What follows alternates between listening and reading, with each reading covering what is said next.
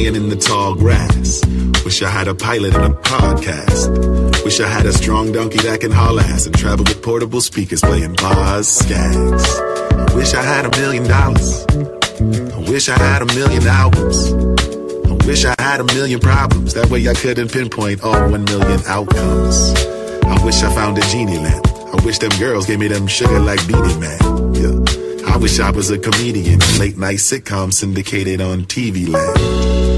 I wish this well had water in it. These kids are stealing all my pennies. Focused on my wealth.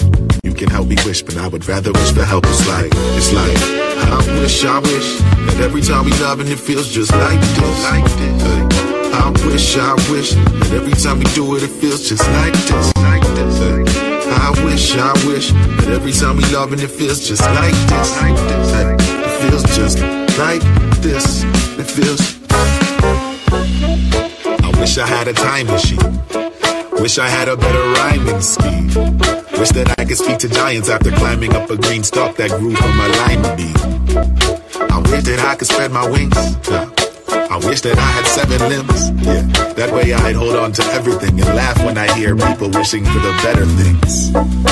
I wish I spoke fluent Spanish. Dímelo, dímelo. At least I kinda understand it. wish that I could throw the deuce like Gambit and get so large I could play pool with the planets. Yeah.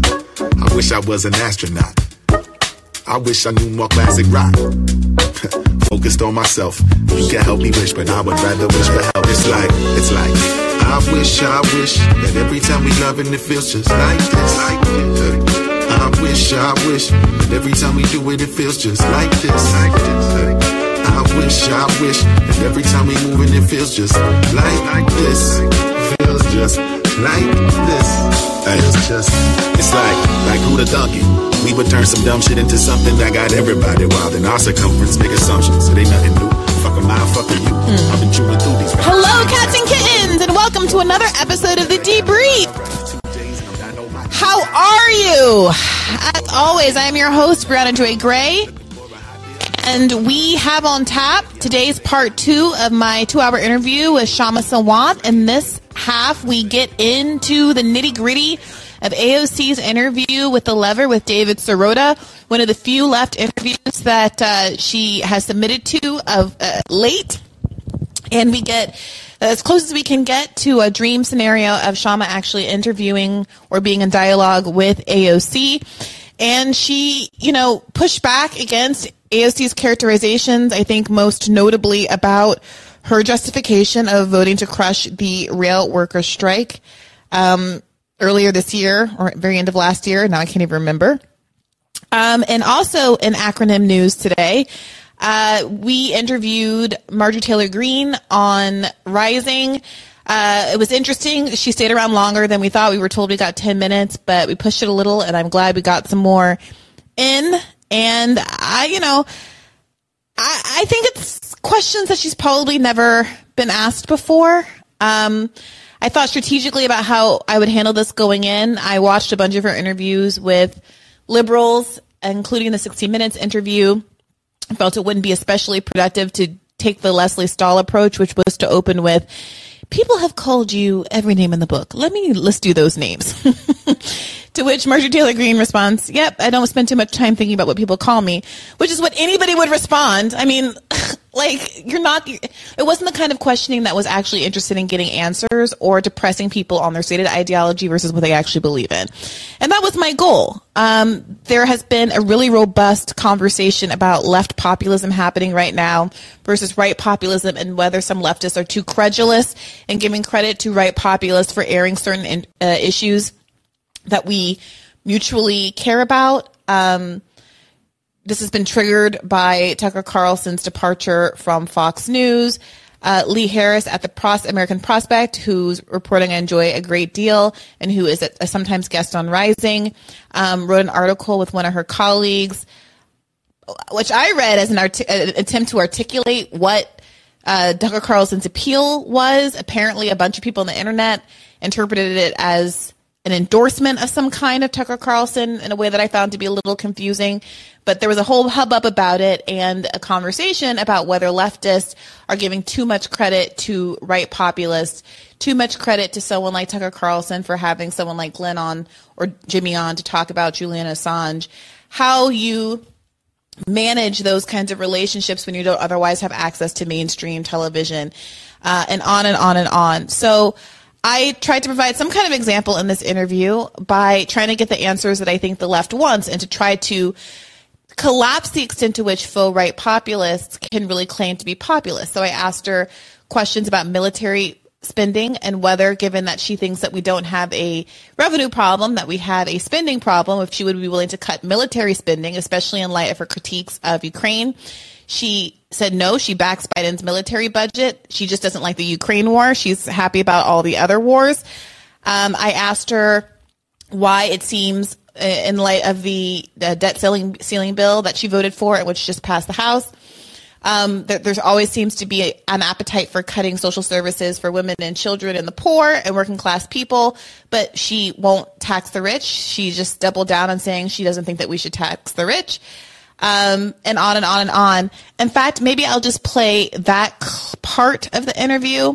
Um, I also asked her about defunding the FBI and whether or not she'd actually plan to promulgate any legislation to that end. She said no.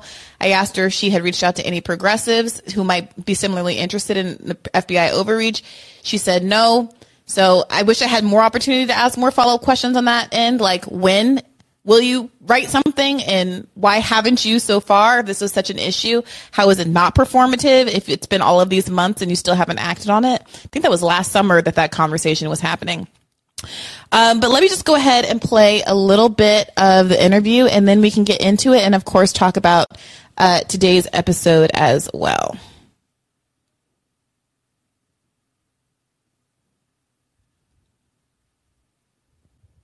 Why is this not playing? Oh. Representative about being a successful businesswoman and thinking that the country needs to be run as a business. I think many populists perceive the, the, that the company already, the country rather, is too much run in that direction. 57% of Americans think that billionaires, the extremely rich, should pay more of their fair share.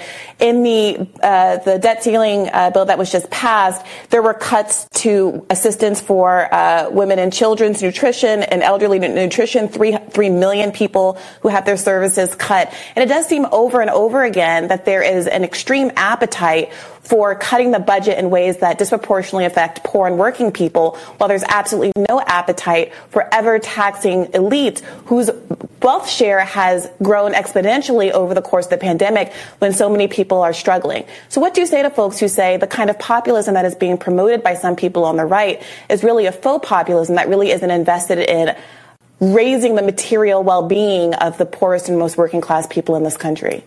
Hmm. I really love talking about this topic with you. Um, actually, it's the unholy union of a powerful federal government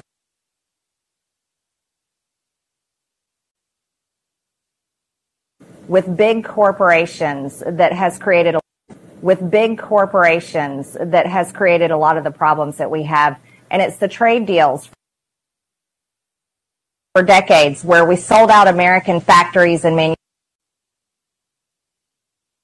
manufacturers and sent our job, jobs overseas and forced American companies to compete with countries like China and India, Mexico, and many others who use very cheap labor and child labor. You see, our American workers couldn't compete and our American companies couldn't compete to that. And that was the government that made that decision. They sold out American businesses, and by doing so, they sold out America's blue collar workers. What we need to do is we need to break the unholy union between the federal government and big corporations. And we need to make American companies number one in the world again. And we need to stop forcing American companies to unfairly compete with foreign countries. And let's go a bit further there. You see, it's the excessive out of control spending in Washington, D.C.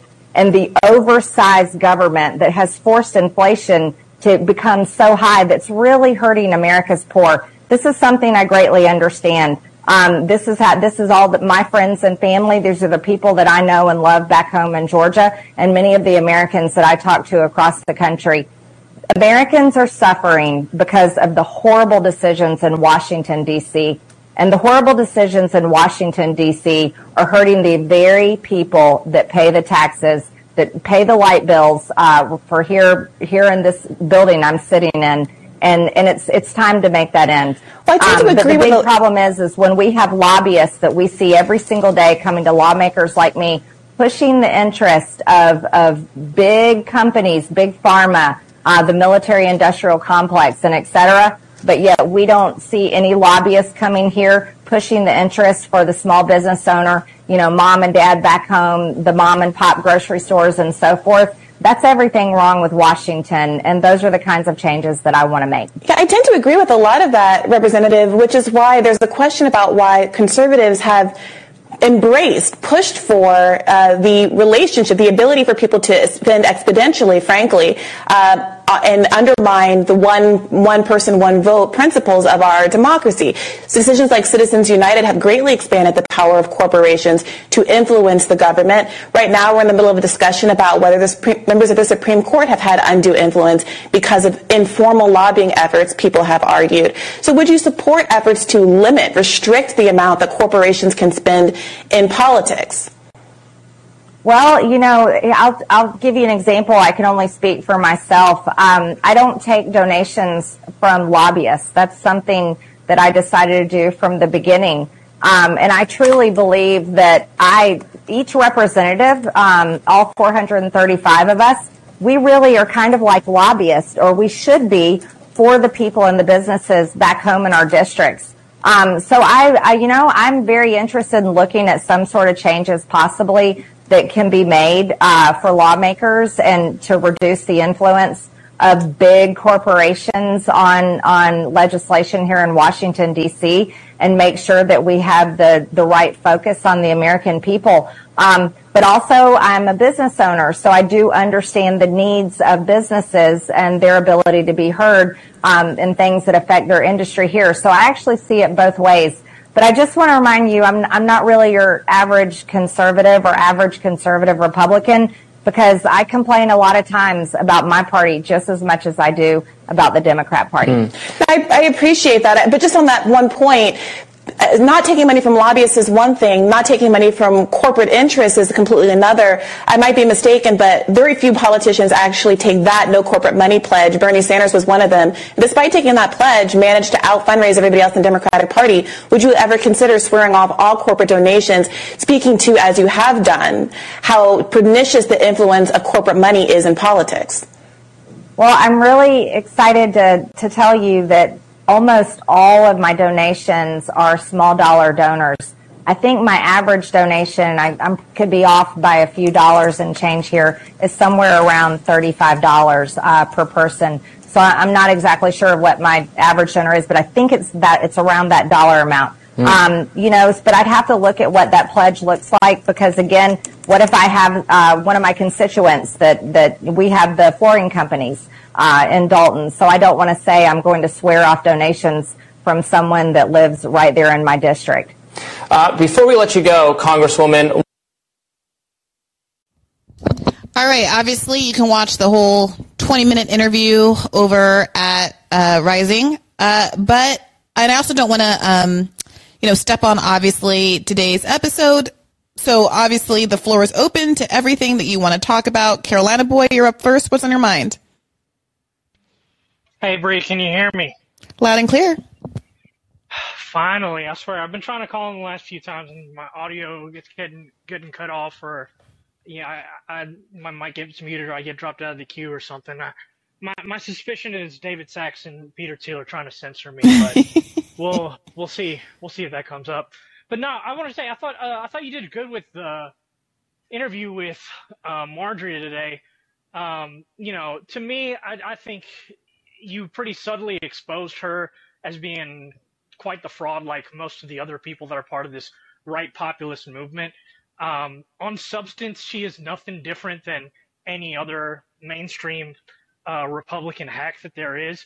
You know, all that they do is just try to adopt populism as this posturing or, or aesthetics in order to appeal to a broader working class coalition. But when you get down to the substance and look beneath the surface, there's actually nothing uh, there. Because you know uh, getting money out of politics could easily be something bipartisan that uh, you know an ostensible right populist should support, and the fact that she couldn't even uh, say something like that just just exposes her to me as just a total fraud. Um, you know, and personally, I she she seems to me like the kind of like what the what you see like in in Hollywood and movies, like their portrayal of typical like Southern trailer trash, and it just gets on my nerves. Like I I, don't take her seriously at all, and I, and I think um, she's no different than any other um, mainstream Republican. Did you get that vibe with her?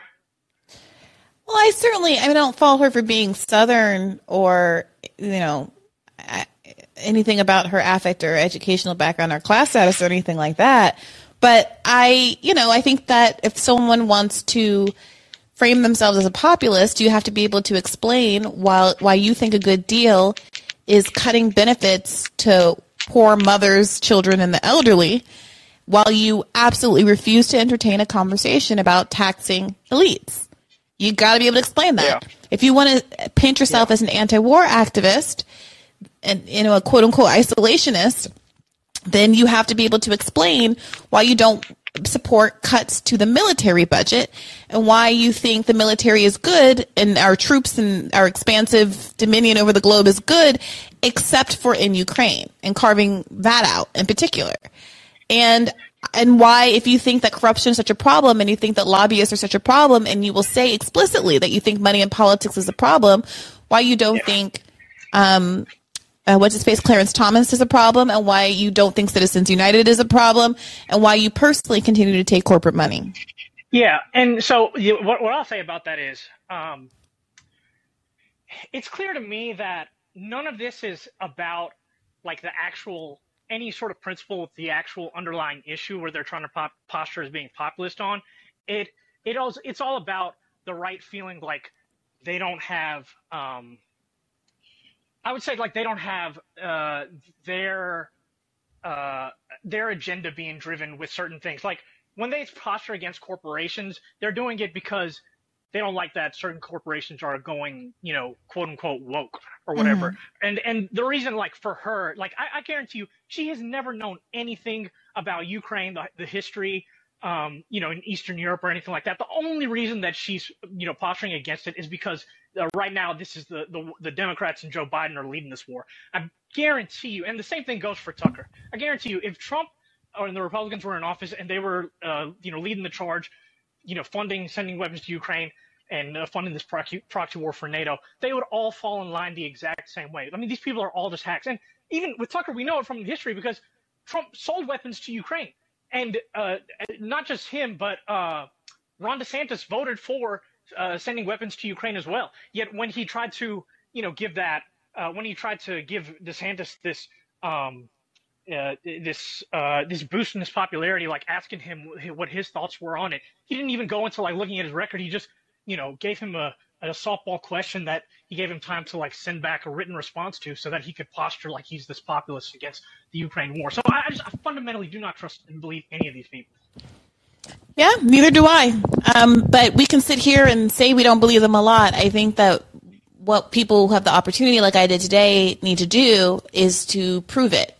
And if you want to convince people who are fooled by them that they shouldn't be, then you have to be strategic about it what was really disappointing to me last summer when I was saying had I agreed that we needed to defund the FBI, and so many of the responses were like, "Well, do you actually believe that Marjorie Taylor Greene is acting in good faith? I'm the smartest person on the internet." Um, I was like, "Well, no, but obviously some people do." And do you think acting like a smug piece of shit on the internet is convincing anybody, or do you think you're just you're just like you know jerking off to your own good opinions and you know, it it's such an honor. Like it's like I, I have mixed feelings, as you know, about you know what it means to do a show like Rising. But when you have an opportunity to do an interview like this and ask questions that literally no one else is going to ask, because half the left is too smug to ever sit down with her and they think that it's like platforming. I'm going to platform a congressman person who regularly gets to go uh, on cable news and open for Trump at his rallies and all of that. Um, they, they don't they they think that giving her that boost is too dangerous. Um, or they yeah. well are liberals who behave like Lesley Stahl and are in it because they want their gotcha moment as a reporter instead of actually just getting evidence. It's not about what I look like. It's getting the evidence on the record that I need to make a point about what I suspect about a person, which is that she doesn't, she isn't actually anti-war. She isn't actually for the military cuts that I think a lot of genuine right leaning populists want and on and on and on. And now I can go forward in my life and make a case against her brand of populism that's rooted in reality Right. and also make the case for why left populism is a superior option. Yeah, and you know, personally, I thought the the way that I liked this uh, generally being addressed um, was uh, I, I saw you had an interview with uh, a brief interview with Michael Tracey, and um, you were pointing out you guys were talking about Tucker and his supposed anti-war beliefs, which uh, you know I generally do not uh, buy into at all. But then you pointed out those uh, those examples that Ben Norton uh, had posted that I thought were all perfect examples of uh, his uh, his extreme inconsistency, and I feel like that's uh, you know that, that's the the main thing that we need to do. But I, I my, my issue is that so many people they lower the bar so low um, in order to you know come out with cookies and ice cream for Tucker when he says you know one thing mildly against the Ukraine war because the Democrats and Biden are in charge, but you know they they never um, but they they don't you know people like Glenn Greenwald don't want you to see when he said that the U.S. and Russia need to align uh, uh, need to align together against uh, China, or when he said that Iran needs to be annihilated, the fact that he supported the Iraq War, um, or the fact that he multiple times during the Afghanistan troop withdrawal he hosted the um, the war criminal CEO of Blackwater, Erik Prince, um, on his program. The, the guy whose uh, you know contractor company had uh, massacred 17 civilians in Nisour Square in Iraq. Uh, to you know, and, and they both were talking about uh, criticizing the withdrawal. When we know, you know, if it was Trump's withdrawal, he would be uh, just defending Trump purely on the merits that the fact that he got out of Afghanistan. So I feel like it's important to point out these uh, inconsistencies and double standards because um, you know I, I I see too many people just trying to go above and beyond to lower the bar for them to uh, try to make those type of people more palatable to uh, for leftists and and I I'm I'm totally against that. Yeah, well, I, I'm not going to speak to what people are trying to do or not trying to do. I think the effect of not pointing out those inconsistencies can be to lead people to think that Tucker or whomever can be um, are, are more credible than they are. And we had this conversation with Glenn Greenwald and Nathan Robinson on the show, you know, two summers ago now.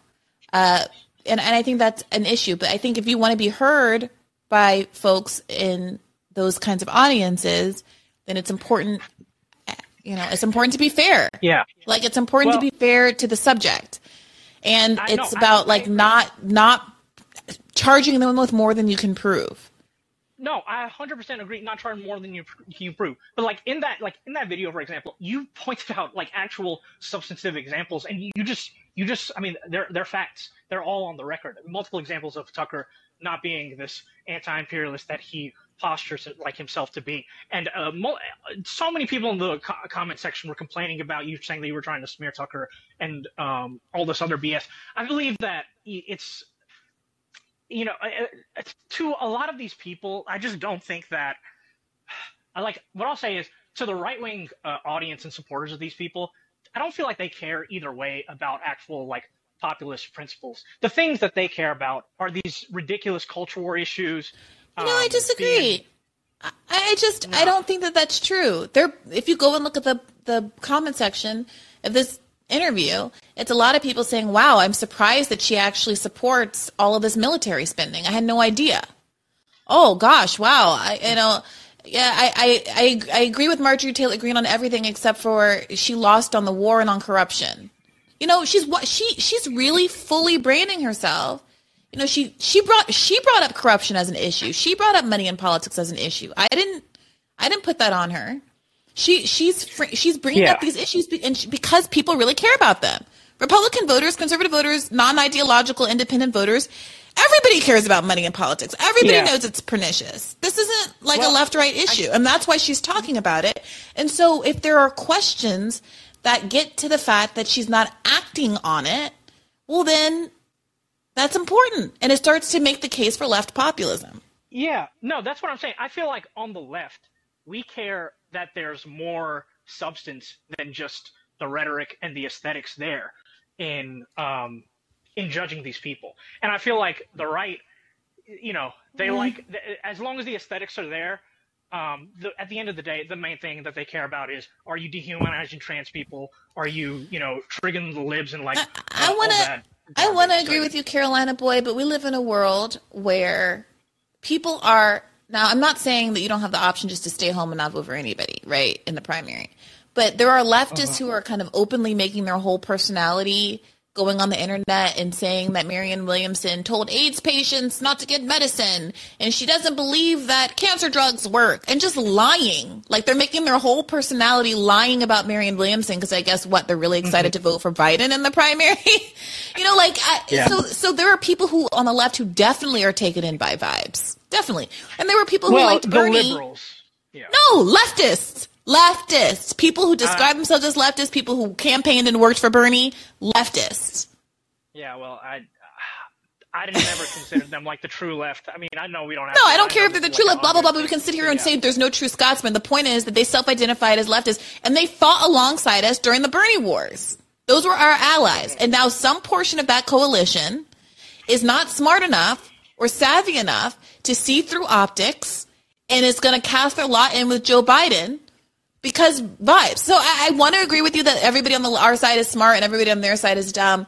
I don't think that's what it is because there are plenty of people on their side. I think that would see that, that would see what we see about some of these faux populists.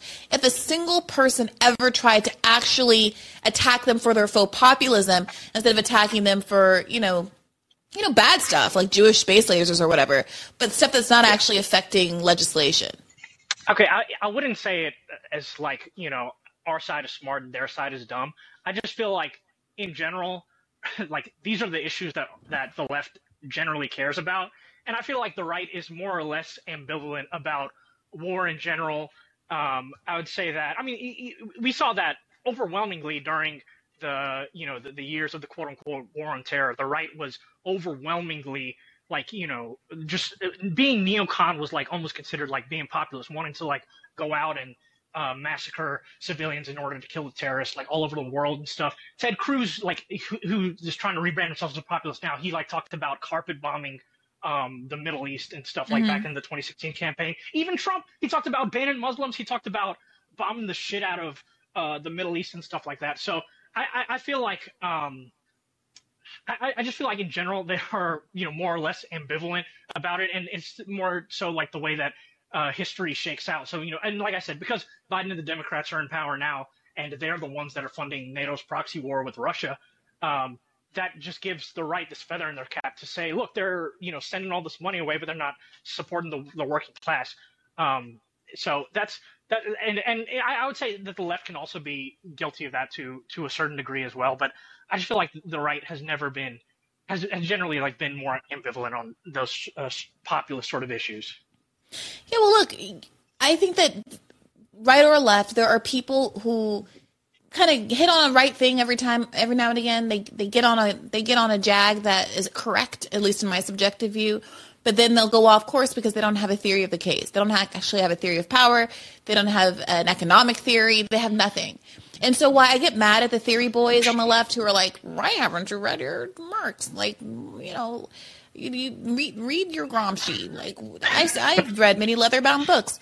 I get irritated at them, but whether or not you get the idea from a book or just your common sense in your life or like talking to people and having dialogue with other people, you need to have some sense of how you're evaluating good ideas and bad ideas, good politics and bad politics. What's your what's your north star? Mm-hmm.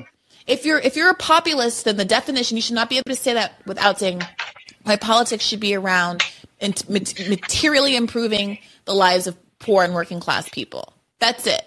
Like that's that's yeah. the end goal. And then what do you think the obstacles to that are? If money in politics is a problem, then that needs to be a consistent thread throughout all of your decision making. And if you're taking corporate money and saying Citizens United is great actually, then obviously you're not living up to your principles. And if voters understood, if we had more of those kind of principle based conversations, then voters would be able to see for themselves who's a fraud and who's not.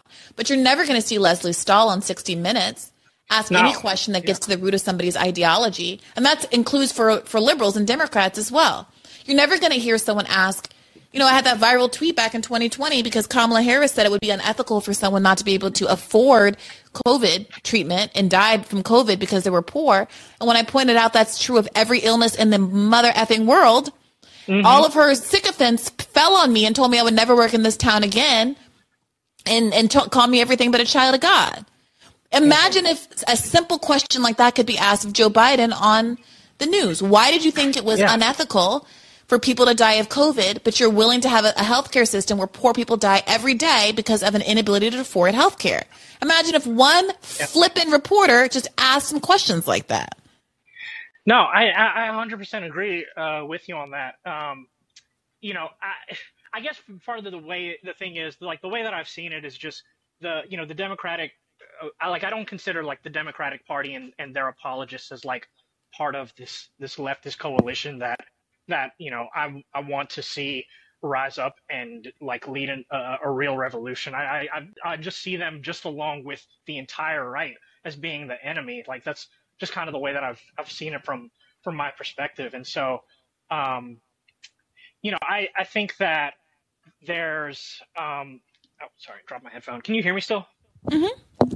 Okay, yeah. No, so I was gonna say I think that uh, I think yeah, I think we should absolutely be pointing out like uh, the dem- the double standards on uh, for for them as well because they're not like part of what is this actual leftist movement. And you know, I feel like we need to recruit people who are largely um, you know uh, uh, unaffiliated with any political parties and don't vote and try to um, court them into an actual movement that uh, they can believe in. And I feel like it can't be led by um, any mainstream politicians or um, now I don't even think it can be, you know, I don't think that there can be real like uh, media celebrities or anything uh, leading that movement as well. I think we need like um, actual like uh, working class uh, leaders, people like Chris Smalls and and alike, um, people who aren't going to get sucked into uh, the elite ruling capitalist class uh, if we want to um, actually achieve our end goals. So that's that's generally like the way that I've seen it. Yeah, well, look, thanks for calling in, Carolina boy. I got to move on to the next caller, but I appreciate. I'm glad you're able to make it through today. Yeah, no, thank you. And I, I posted a link in the chat. I'd love people to look at it. It's a it's a video that it's a long stream that Ben Norton and uh, Robbie Martin did, exposing Tucker's long neocon history, even over the last several years. Multiple more examples than the one that he put in that in that tweet. I think a lot of people should look at it. and They'll they'll know the fraud that he is. So thank you. All right, thanks for that link. Keep the faith. All right, you guys know I do one from the front, one randomly selected from the queue, and alternate. So I'm going to go to Deanna next. Deanna, what's in your mind tonight? Can you unmute yourself? Did I catch you off guard? You did, but I'm here. Hi, Bree. Awesome. It was so nice to see the two of you talk. And I have to start by saying I really hope that you just invite her onto Bad Faith and really have a long form conversation with her. And, you know, I'm from Georgia. A lot of people hate her here, and it's fine. but what I've noticed is that she's she's a vicious fighter for her constituents, which I really, really like. When they speak up, she takes action in Congress. She's introduced numerous bills, and I wish I had like facts in front of me right now, but I, I don't. Uh, that's something I, I can send you, um, you know, the later, or I don't know, DM you or something. But she's she's fiery and passionate for her constituents, and that's something that I don't see out of the uh, Congressional Black Caucus. Uh, definitely not out of the progressives who are now being called by Sabby the regressives, and I, I agree with that. and you know, she's she's someone who is open minded enough to really have a real conversation.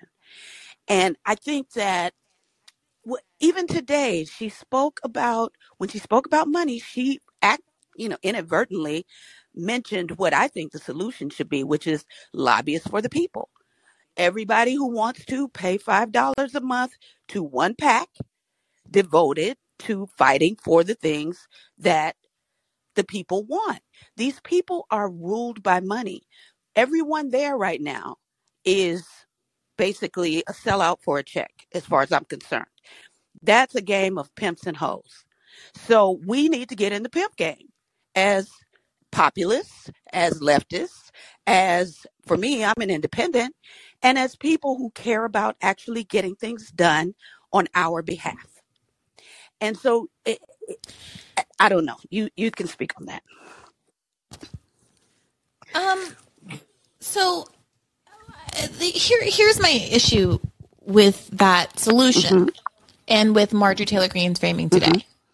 So for one, I struggle with acknowledging that it's a pimp and hoe game when you are happily still turning tricks. to continue your analogy.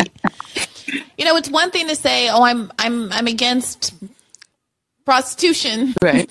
when you were fully just in the game. But she And you have options like that. The reason I brought up the fact that Bernie out fundraised everybody in the Democratic mm-hmm. primary wasn't just to insert Bernie in the conversation randomly. It's to say many people's reaction when you say stop taking corporate money is to say, "Oh, well, I'll go broke. I'll never be able to win my elections. I can't do that. I it's an arms race. I got to participate." But Bernie really turned that on its mm-hmm. head in 2020. So no, you know, this is not someone who has to do sex work. This is someone who's choosing to do. I'm sorry, I don't want to bring sex workers into this. It's really not about them. But this isn't someone who has to do it. Like, and she's very popular. She's AOC levels of popular, and she's able to garner a lot of um, donations from across the country because she has such a big podium to speak from, and she's such a newsmaker.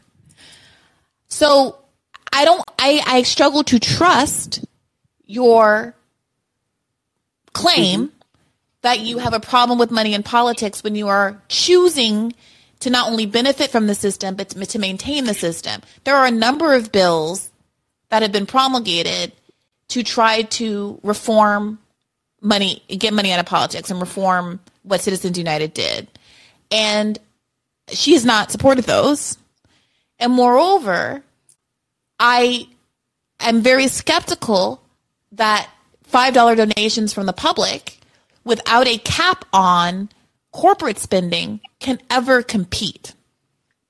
I mean, how much do you think um, the pharmaceutical industry spent on lobbying? Um, let's say, let's do 2020. Let's do a Bernie year.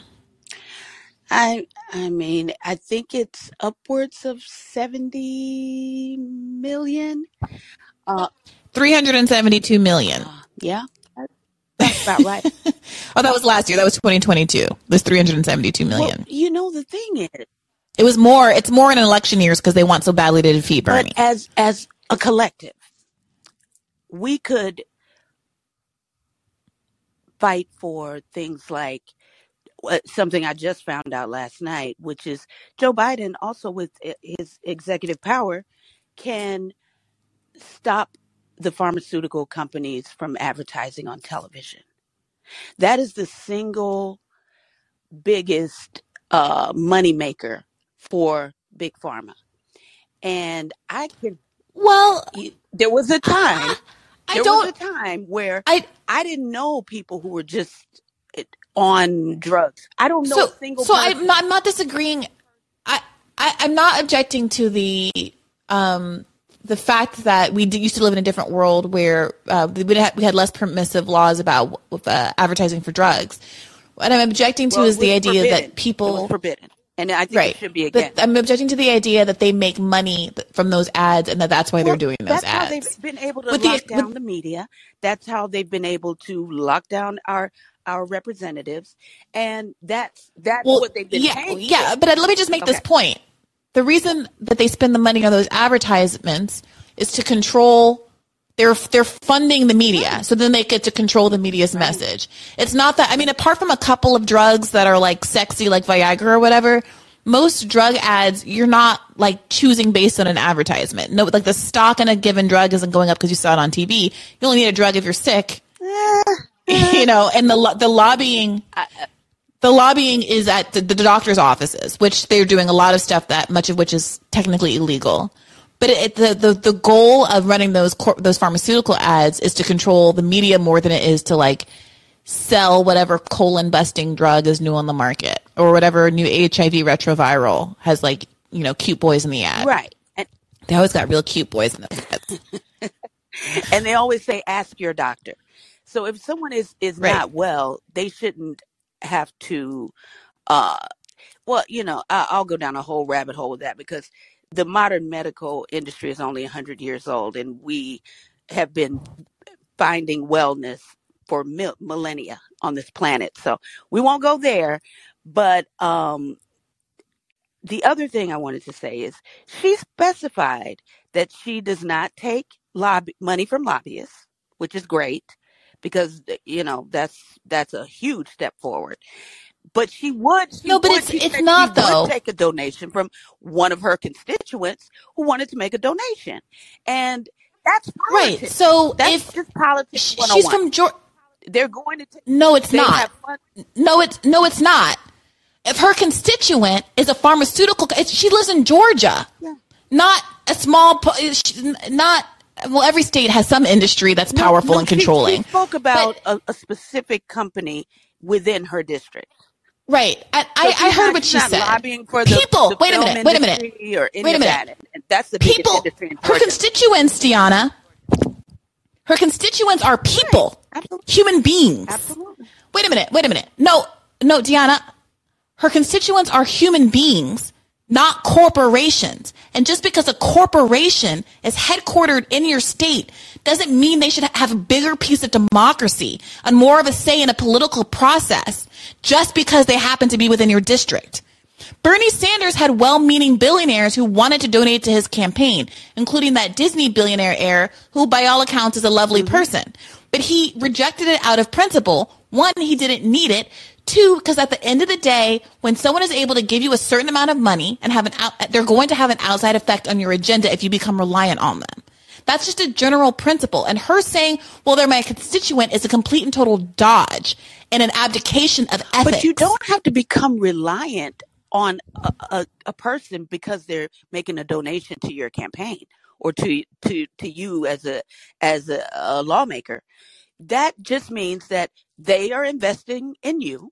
And I'm Hello? a corporation. I'm a human. I'm a person with ideas, but I have an LLC. I have a corporation. No, you're So- not a corporation, am a Deanna. corporation. You're not a By corporation. definition. No. By definition. I'm no. a person. No, you're not. You're a person, Deanna, who has a And what corporation. And let me tell you, I said, I'm not public. No. So my corporation isn't Deanna. run by other people. Deanna, Yeah. Deanna, Deanna, I also have a corporation. I, it, I, and my corporation, that is this bad faith podcast, should not have more of a say in the democratic process just because I have a, a good number of Patreon subscriptions. That's So why are you ridiculous. assuming? My vote is not worth more than somebody else's vote because they have less money why, than I am. Why I do. are you assuming that they expect to have a larger say just because they donate? That- Deanna, do you not know how the world works? It does. When people give you money, it's so that you do what they no, say. that's not necessarily true. With with It a hundred percent It's all not. a hundred percent of the time It's is true. really. A hundred percent of the time. I'm only saying this because I grew up around a lot of politicians, which is why I'm always enraged at the CBC because they, I know a lot of them. They don't necessarily make demands of you. They just are saying, I support you. And if I need you, I hope I can call on you. And that's, that's what, No. that's basically what happens on, on every day. Uh, I'm saying in everyday politics. It does happen every day, which is why we have a corrupt world. That's literally people lobbying. There's no. You're saying that it's bad to take lobbying money, but if someone is not a registered lobbyist and they lobby you, it's okay. Okay. What's the let me give you distinction? an example. There was um, a situation where someone in the music industry uh, got caught up in China somewhere. Th- and this is hypothetical. And that person knew his congressperson and was able to call on his congressperson to see what could be done. They could he couldn't call the president because you know he was just a you know a, I don't know the president wouldn't even have known who he was, but he was able to call the congressperson, and that congressperson was able to move things around. Uh, What does this have to do with money and that- politics? That's what happens. Those are the, the kinds of favors that that that happen wait, wait, wait. on a daily so you're basis. saying you're That's you're saying that you would think it's doing. That's not what. So you think it's appropriate? Wait a minute. You think it would be appropriate for a Congress member to only try to help a constituent? Any Wait a minute. should be able so to go wait, wait, wait, wait, wait. You you think you should be able to cut in line, and that a, a Congress member should be more willing to help you, put you to the front of the list, be more willing to take your call because No. you happen to have the money to I pay them. they should do But if I'm poor, everyone. fuck me and my family, I or whoever it is that's caught I think they should do that for every constituent. Unfortunately, Right, but they won't, Deanna, Yes, and do you know why? If you call, how many times have you called?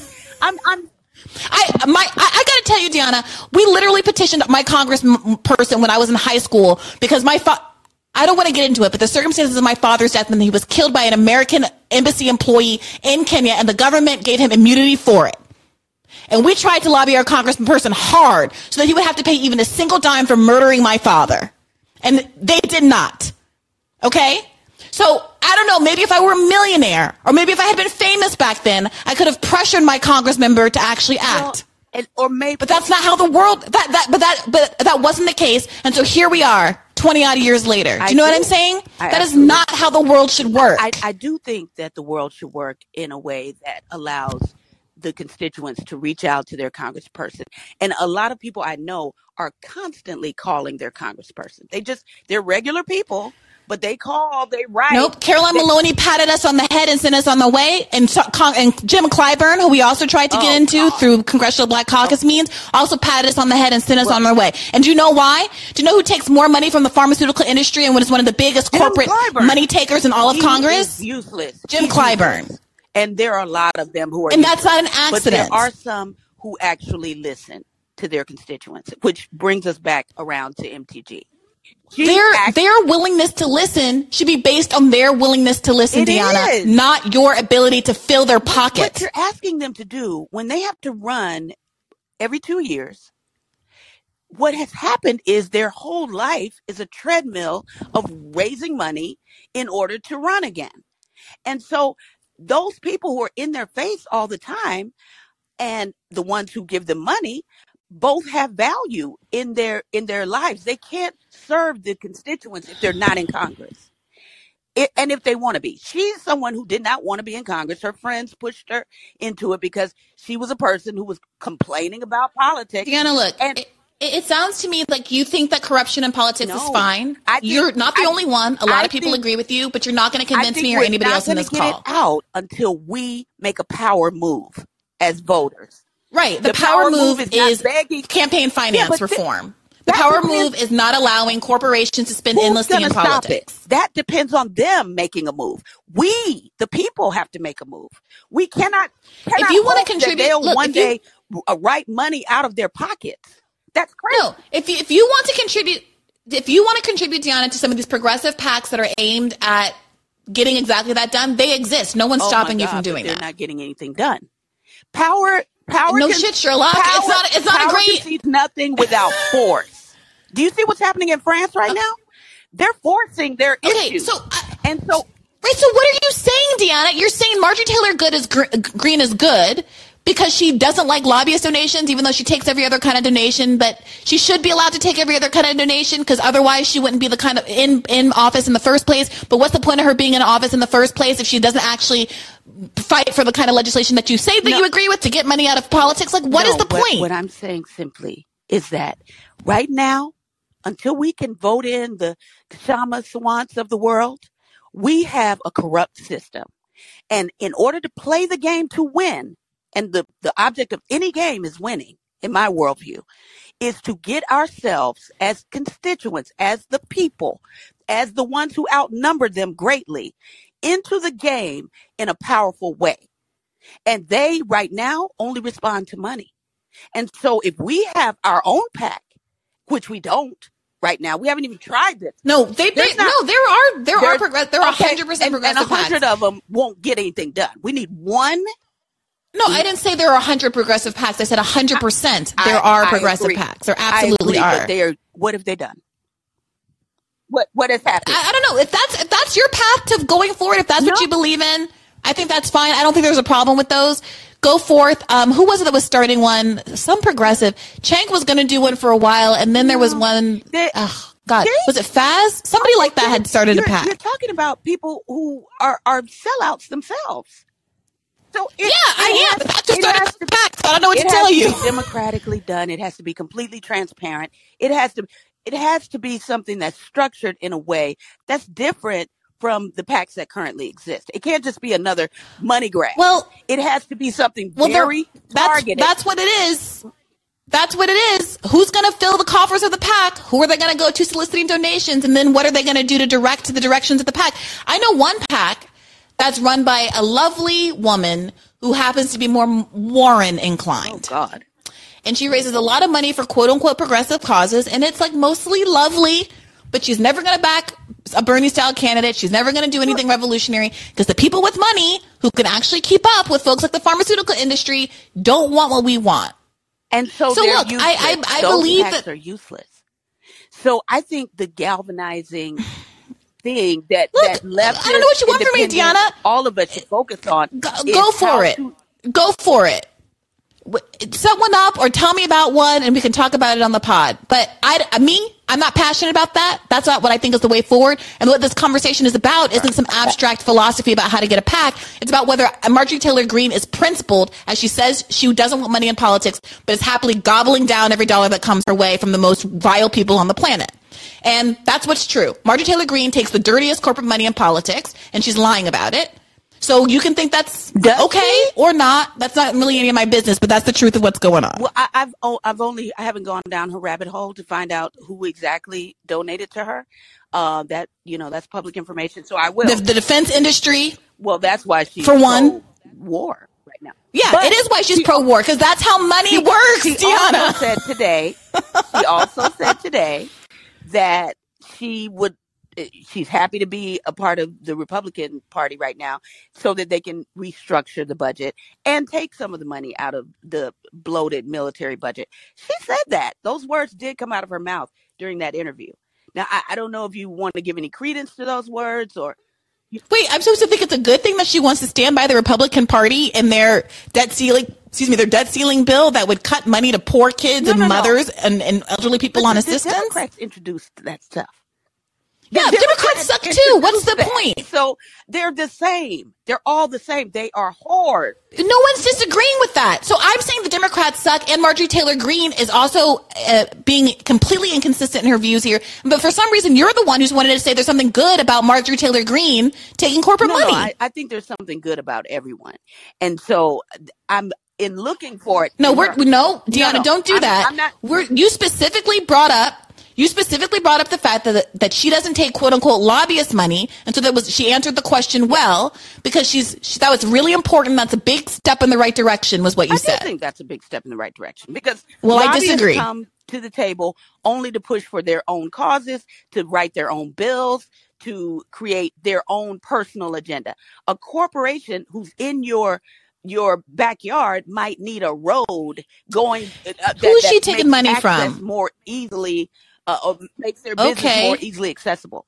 So It's looking like a chemical factory, a Stop Socialism Now PAC. That's great. what? Well, I'm an Literally. independent. I can't. I uh, just, I haven't seen socialism work on the planet yet.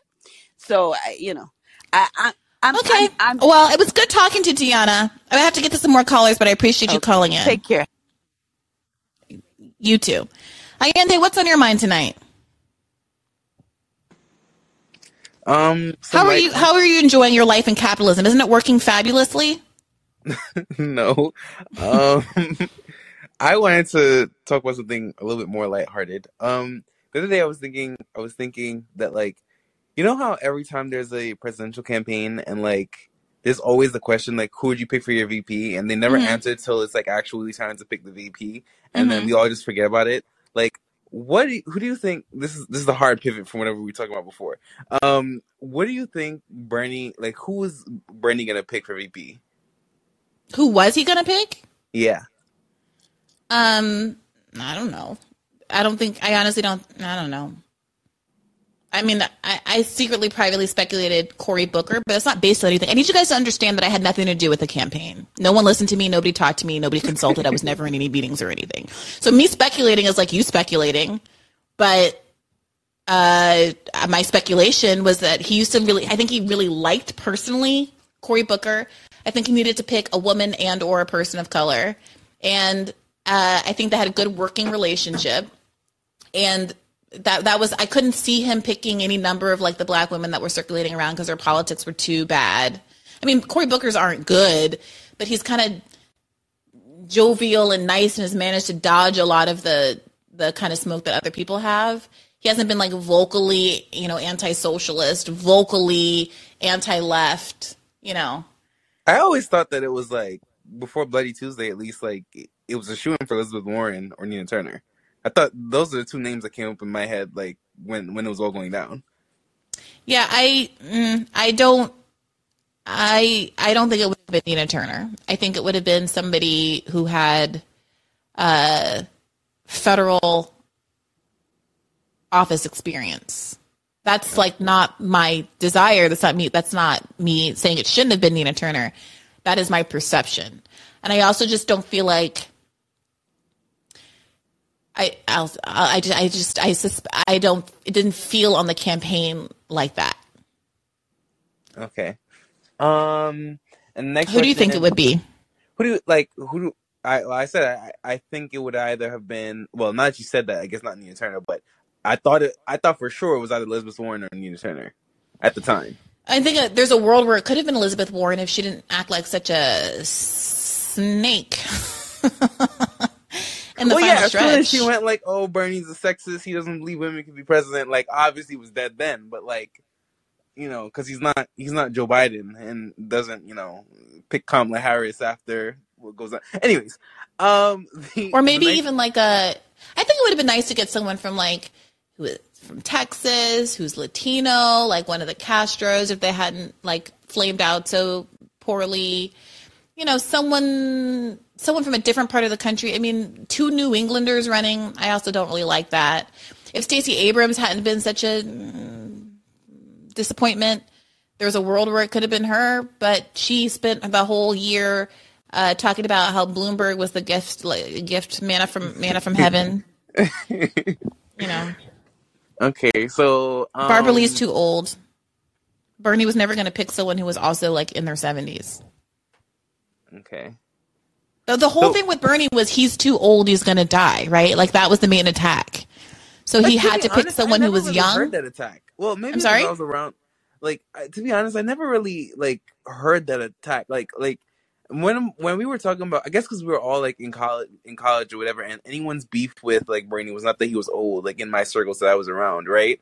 And like for us, like like no one cared that he was old back in 2020. We cared that Joe Biden's old because he can't talk, right? But like Bernie being old, like like it didn't factor into any of the convers. Not one conversation had anything to do with Bernie being old in 2020, and I had like a ton of them about politics when I was in college.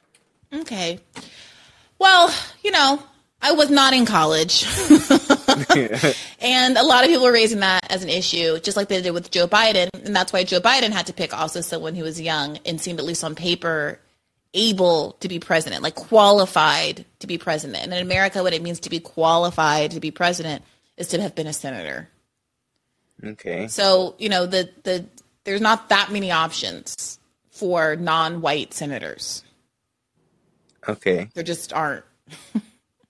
So You know. in in in given given the fact that like being VP seems to like automatically put you to 50-50 shot at being president one day, like who would you want um who would you so basically the question is like who would you trust enough to be president one day or like for for Marianne Williamson in the in this case, who would you want her to pick or what kind of candidate would you want her to pick knowing that there's a 50% chance this person's going to be uh, president one day? Who would I want to be Marianne Williamson's VP? Yeah. I don't know, man. There's like there's Matthew Hoh. Okay. I'm trying to make this entertaining. I don't know. It's like, like it's just dumb questions I wanted to ask. Seeing, seeing as how you were. so No, I appreciate that. It's just that you know, there's there's. I mean, I I just feel like we all know that there's nobody. So this is just like a rehashing of the disappointing reality that there's nobody. I mean, I so it's not your fault. I understand that you're trying to do like a fun game, but it's a little stressful because there's nobody. You know. I mean, I mean, for me, I, I like I my name I uh, immediately went for um Warnock because like the whole spiritual thing, and then he's a he's a you know Sure, that's cute. religious leader. I think it's cute, yeah, right? Like especially because like the left is the left at least as used to be. I don't think anymore, but it used to be like heavily associated with atheism, and like now now that would be like a, a little reversal and like take the whole spirituality like against someone like Trump. Like I think that would be funny at least to watch. Like you know how the right's supposed to be all like religious or whatever, and you have like two literal, one literal spiritual leader and the other one like an actual religious leader. I think that'd be funny to watch. No, I think I think that would be like very cool. I mean, but you know, he would absolutely never. He he thinks he's going to be president one day for real, and I think he might be, but he will never be if he so much as breathes in Marianne Williamson's direction. So All right. Um, I don't know. Uh, what do you? Last question, I guess. What do you? What are you watching? What has brought you joy this week? Um, I, I haven't. I, I, I there's a season of Working Moms out. I, I guess I've been watching that uh, in in between things as I'm cooking dinner and stuff. It's a Canadian show about how horrible motherhood is. Isn't that weird? Like, did you did you experience this? Um, like Canadian cartoons, and just like I, I don't know, because you know we're we're different age groups, right? But like, did you experience like the fact that you would sometimes see Canadian cartoons and just know that they were a little off, and like you didn't know what it was until like you got older and saw that they were Canadian? Um, I'm not sure. What's a Canadian cartoon? Like, uh, did you watch Little Drum Island? And What you island? heard of Total Drama Island? Have you heard of Total Drama Island? Sir, I'm 37. Okay, no. I, that, that- that's why. That's why.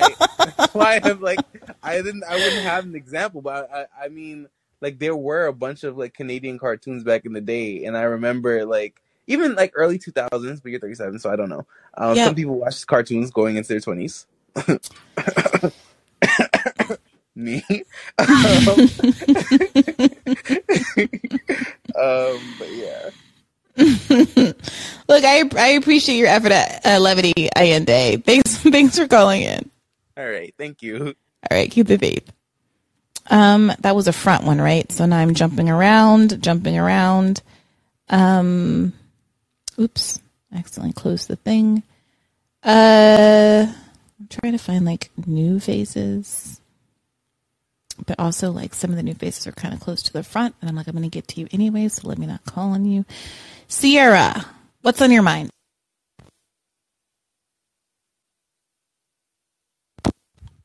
Sierra? Wait. Yeah. Oh, oh, shit. So sorry. Sierra, get back in the queue. I'll call on you next. Uh, Michael, sorry. What's on your mind? I don't know what just happened. Hola, can you hear me?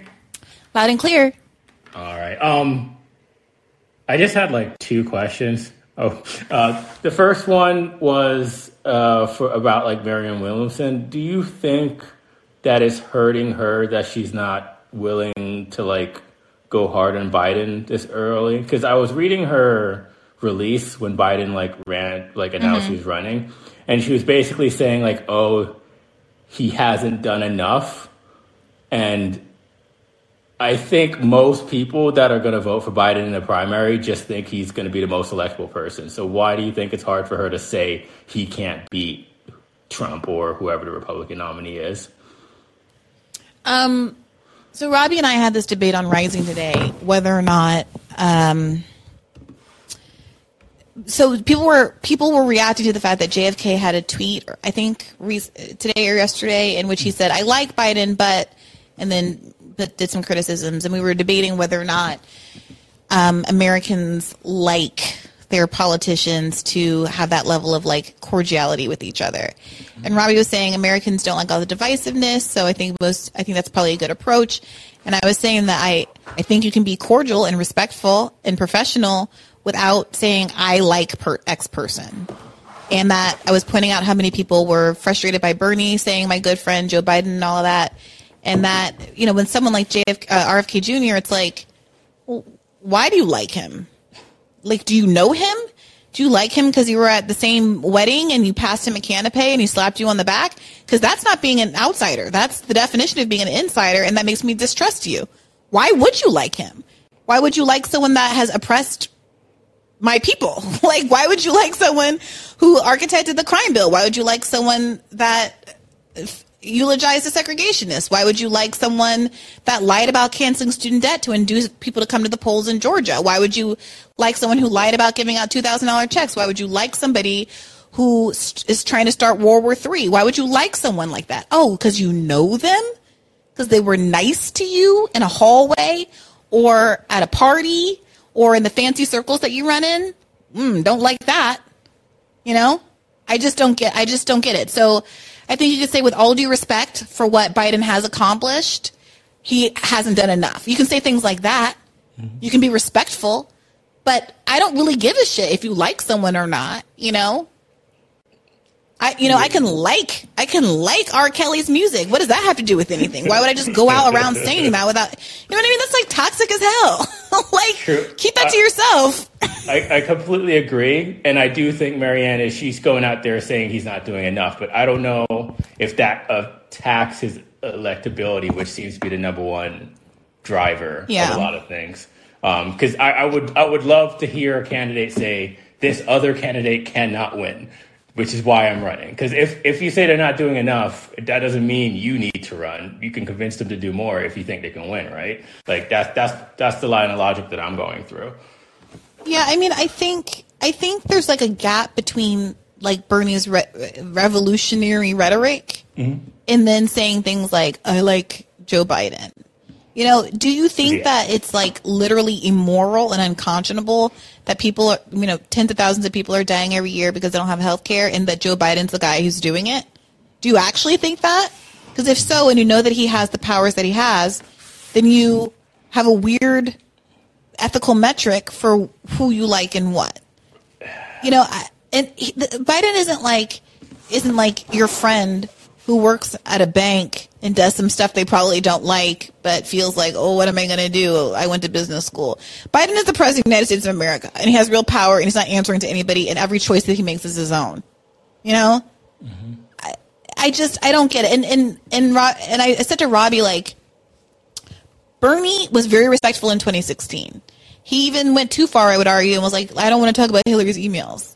But you never heard him say, I like Hillary Clinton. That's a good point. That's a good point. So it's possible. They know how to do it. okay. Um, and I guess my next question was about the interview with um, Marjorie Taylor Greene. Um, I'm mm-hmm. wondering, did Rising or anyone from the Hill ever reach out to AOC to get her in on an interview? Because it, it's. I think weird. they do.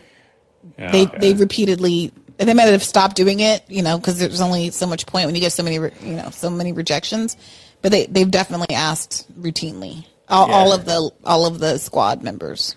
I swear they're ducking you, man. but yeah. okay, that's all I had. Keep up the good work. Thank you. Thanks for calling in. Keep no the problem. faith. You too. I need to tell my own damn angry ass self to keep the faith. all right, where did you go? Um, the person I just nexted by accident. Uh, who was that? Sierra? Did you not get back in the queue? No, Sierra. I see you're back, Red. I'm looking forward to talking to you, but I gotta jump around in the queue first. So let's do Rex. What's on your mind, Rex? Hi. Hi. Oh, wait, is it? Are you gonna hear me? Loud and clear. Great. Yeah. No. How are you, Bree? I'm doing all right. How are you? I'm all right. Uh, I wasn't expecting to uh, show up, but here I am. Um, I'm really glad. I, I haven't watched the, today's episode, but I just listened to your part of the interview with Kshama. Really glad whenever she was on the show. It's been on my mind for like several times that she's been on. Um, just how I obviously I don't want to politician worship anyone, but I really respect Kshama. I really think she's amazing, as I feel like a lot of us do. Really glad that she you guys connected. I was so excited when she first came on the podcast. Um, I feel like we talk about litmus tests among like within the left, and I think for me, when it comes to other leftist shows or YouTuber, YouTubers or podcasts, I'm always curious or interested as to how they respond to Kshama. Mm. Just something I've noticed. Other politicians too.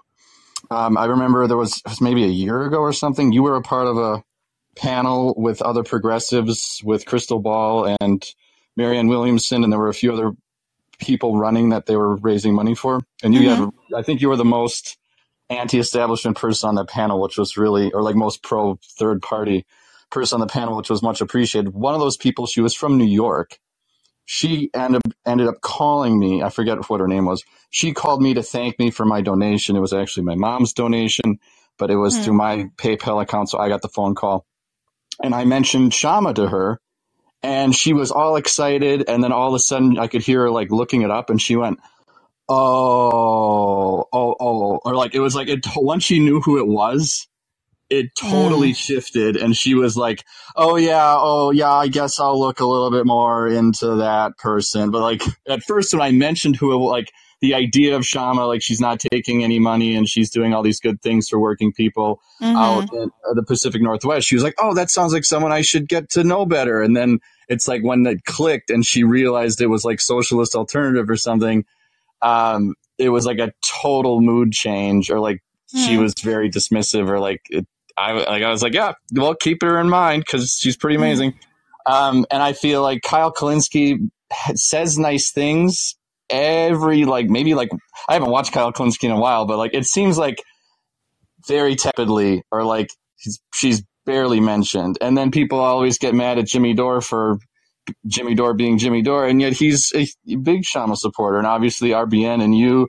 Um, so that's my person. One of I don't think I have a lot of litmus tests, but I think that's one kind of benchmark for me is how do people react or respond to Kshama.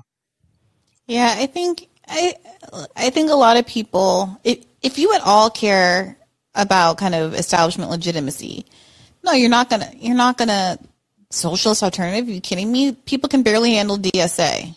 Mhm. You know? So there are people who are going to reject an organization that they think is overly radical out of hand. And that's just that that is a kind of a tell.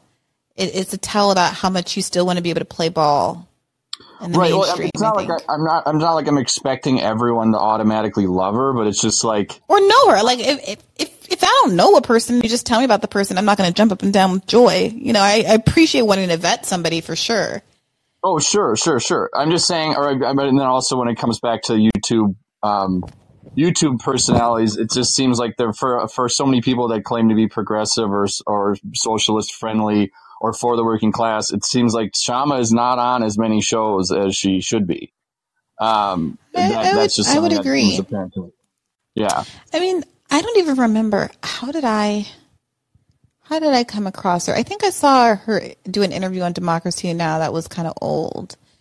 I think it was like after after Bernie lost, I was frustrated with the DSA and maybe like also after Force the Vote. I think I went actively looking for something else and found them. And then Oh, no. I I was just going to like I, I, I didn't see I didn't know Kshama because I saw her on another program.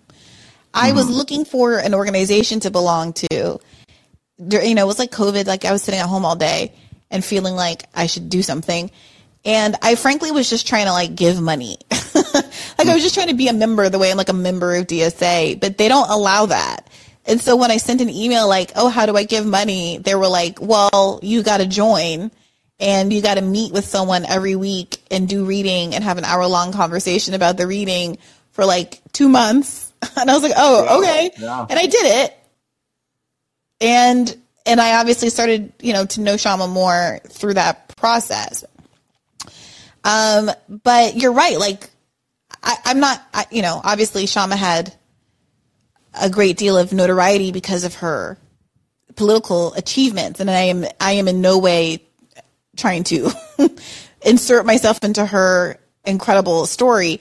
But my my feeling from a left media perspective is that basically nobody was talking about her until I had on my her on my show. Yeah, I mean that's well. I remember it being a big deal. Like so, like I think it was like a day or two before some- a uh, text went around, or I saw some message in a Facebook group or something where it's like we're trying to get Kshama on bad faith, and I was like, yes, Mm-hmm. Like, please, the two of you come together. Like, please come together. Please cross paths. And I'm I was very glad um, that that happened because I I've been want, listening to the show since I think like the third episode. I think your, bad faith. And I've been I, so I did the same thing, I, or I had a similar trajectory of becoming a, a part of socialist alternative, and yet I had things going on in my life where I couldn't keep up with the the meetings. So at this point, I'm Mhm. I'm donating money, which I'm happy to do. Yeah, I'm Um, also not- lapsed. The problem I'm is the meetings active- were I'm on Thursday. Huh? What was that? The meetings, the meetings end up being at the same time as Collins, and then also, Right. and then also like they don't have a DC chapter, so they were virtual for me anyway. hmm These, I'm just making excuses, but yeah. No, I want to be more involved at some point, but I'm I'm happy to also donate. Like that was that was important.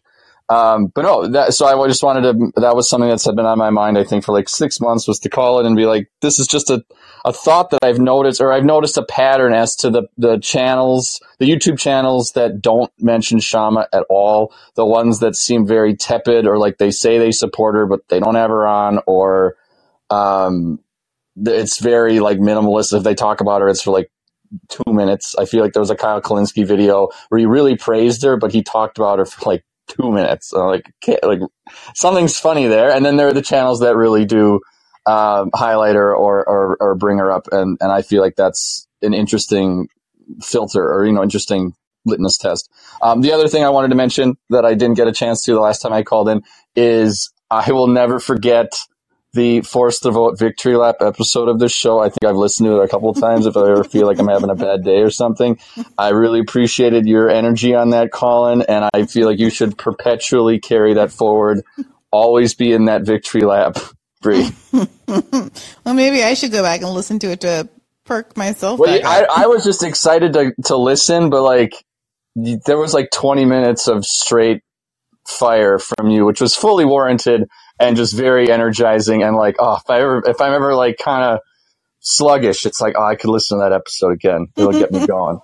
So I yeah, maybe, maybe I need to follow your advice then. I'll listen to it myself maybe when I'm uh, on a run or But something. yeah, never, today. never let like like don't ever forget that you. Or it's it's totally warranted. Like it wasn't like oh my god, you're going off the rails and it's it's uh a, a bit too much. It's like no, I'm here for it, and I'm probably going to listen to this multiple times again because it was uh it definitely warranted uh, a sense of emotion. So just giving you that that credit where credit is due.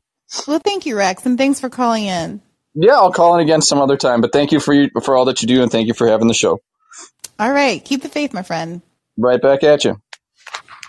Red, Chicago Red. Yo, what's the word, Bree? How have you been? We've missed you. Oh my god. Damn, it's been a wild shit. I feel like uh, I it's been feel like I months since we've came heard your in. voice. The holidays. That's what, that was the last time I called. Oh my goodness gracious. I don't even know how we've persisted. You know, this is Red, you not calling in I was about to regularly is too, why I was about to say too before I start talking shit. What I miss? I'm telling you that there's been lower the view counts have been going down on these shows across the app and I think it's because you haven't been participating on call in Red. The people the people ah, came for you. Oh no, come on now. What the hell? Y'all want to listen to me? What the hell y'all want to listen to me for? But man, I don't know. It's just like what? Just give the crash course of where I've been, or just fuck all Yeah, of it. how are I've you been, I've been doing? missing y'all. What have you been Nah, thinking I'm, about? What's on your I'm, mind? I'm bet. I mean, I'm bet. I mean, I'm better now. I just I had so much going on during that last time when I called. and It was even Mm. before, but then it just became too much, and I was just like, okay, I kind of need a break. I need. I had some family issues going on, and I was Mm. just so stressed to the point that I was like getting sick, and I literally got sick. I called COVID for the first damn time. Oh no. Wow, you made it a long time. I know three years, so Oh, that's a ain't that feat in about a and of bitch? itself. Okay, so are you doing okay now? Yeah, I mean, and then I mean after, but it's kind of like after that, everything's kind of gotten good. You know, I just kind of stayed grounded and kind of stayed to myself, and then I have to, and then I have to fuck up. I, I'm in college now. oh, Oh, fuck my life. Yeah. Wait, we're not happy about it. We're not having. Hell no, not. send no. hell no, send help. I fucking hate school. what do you hate about it?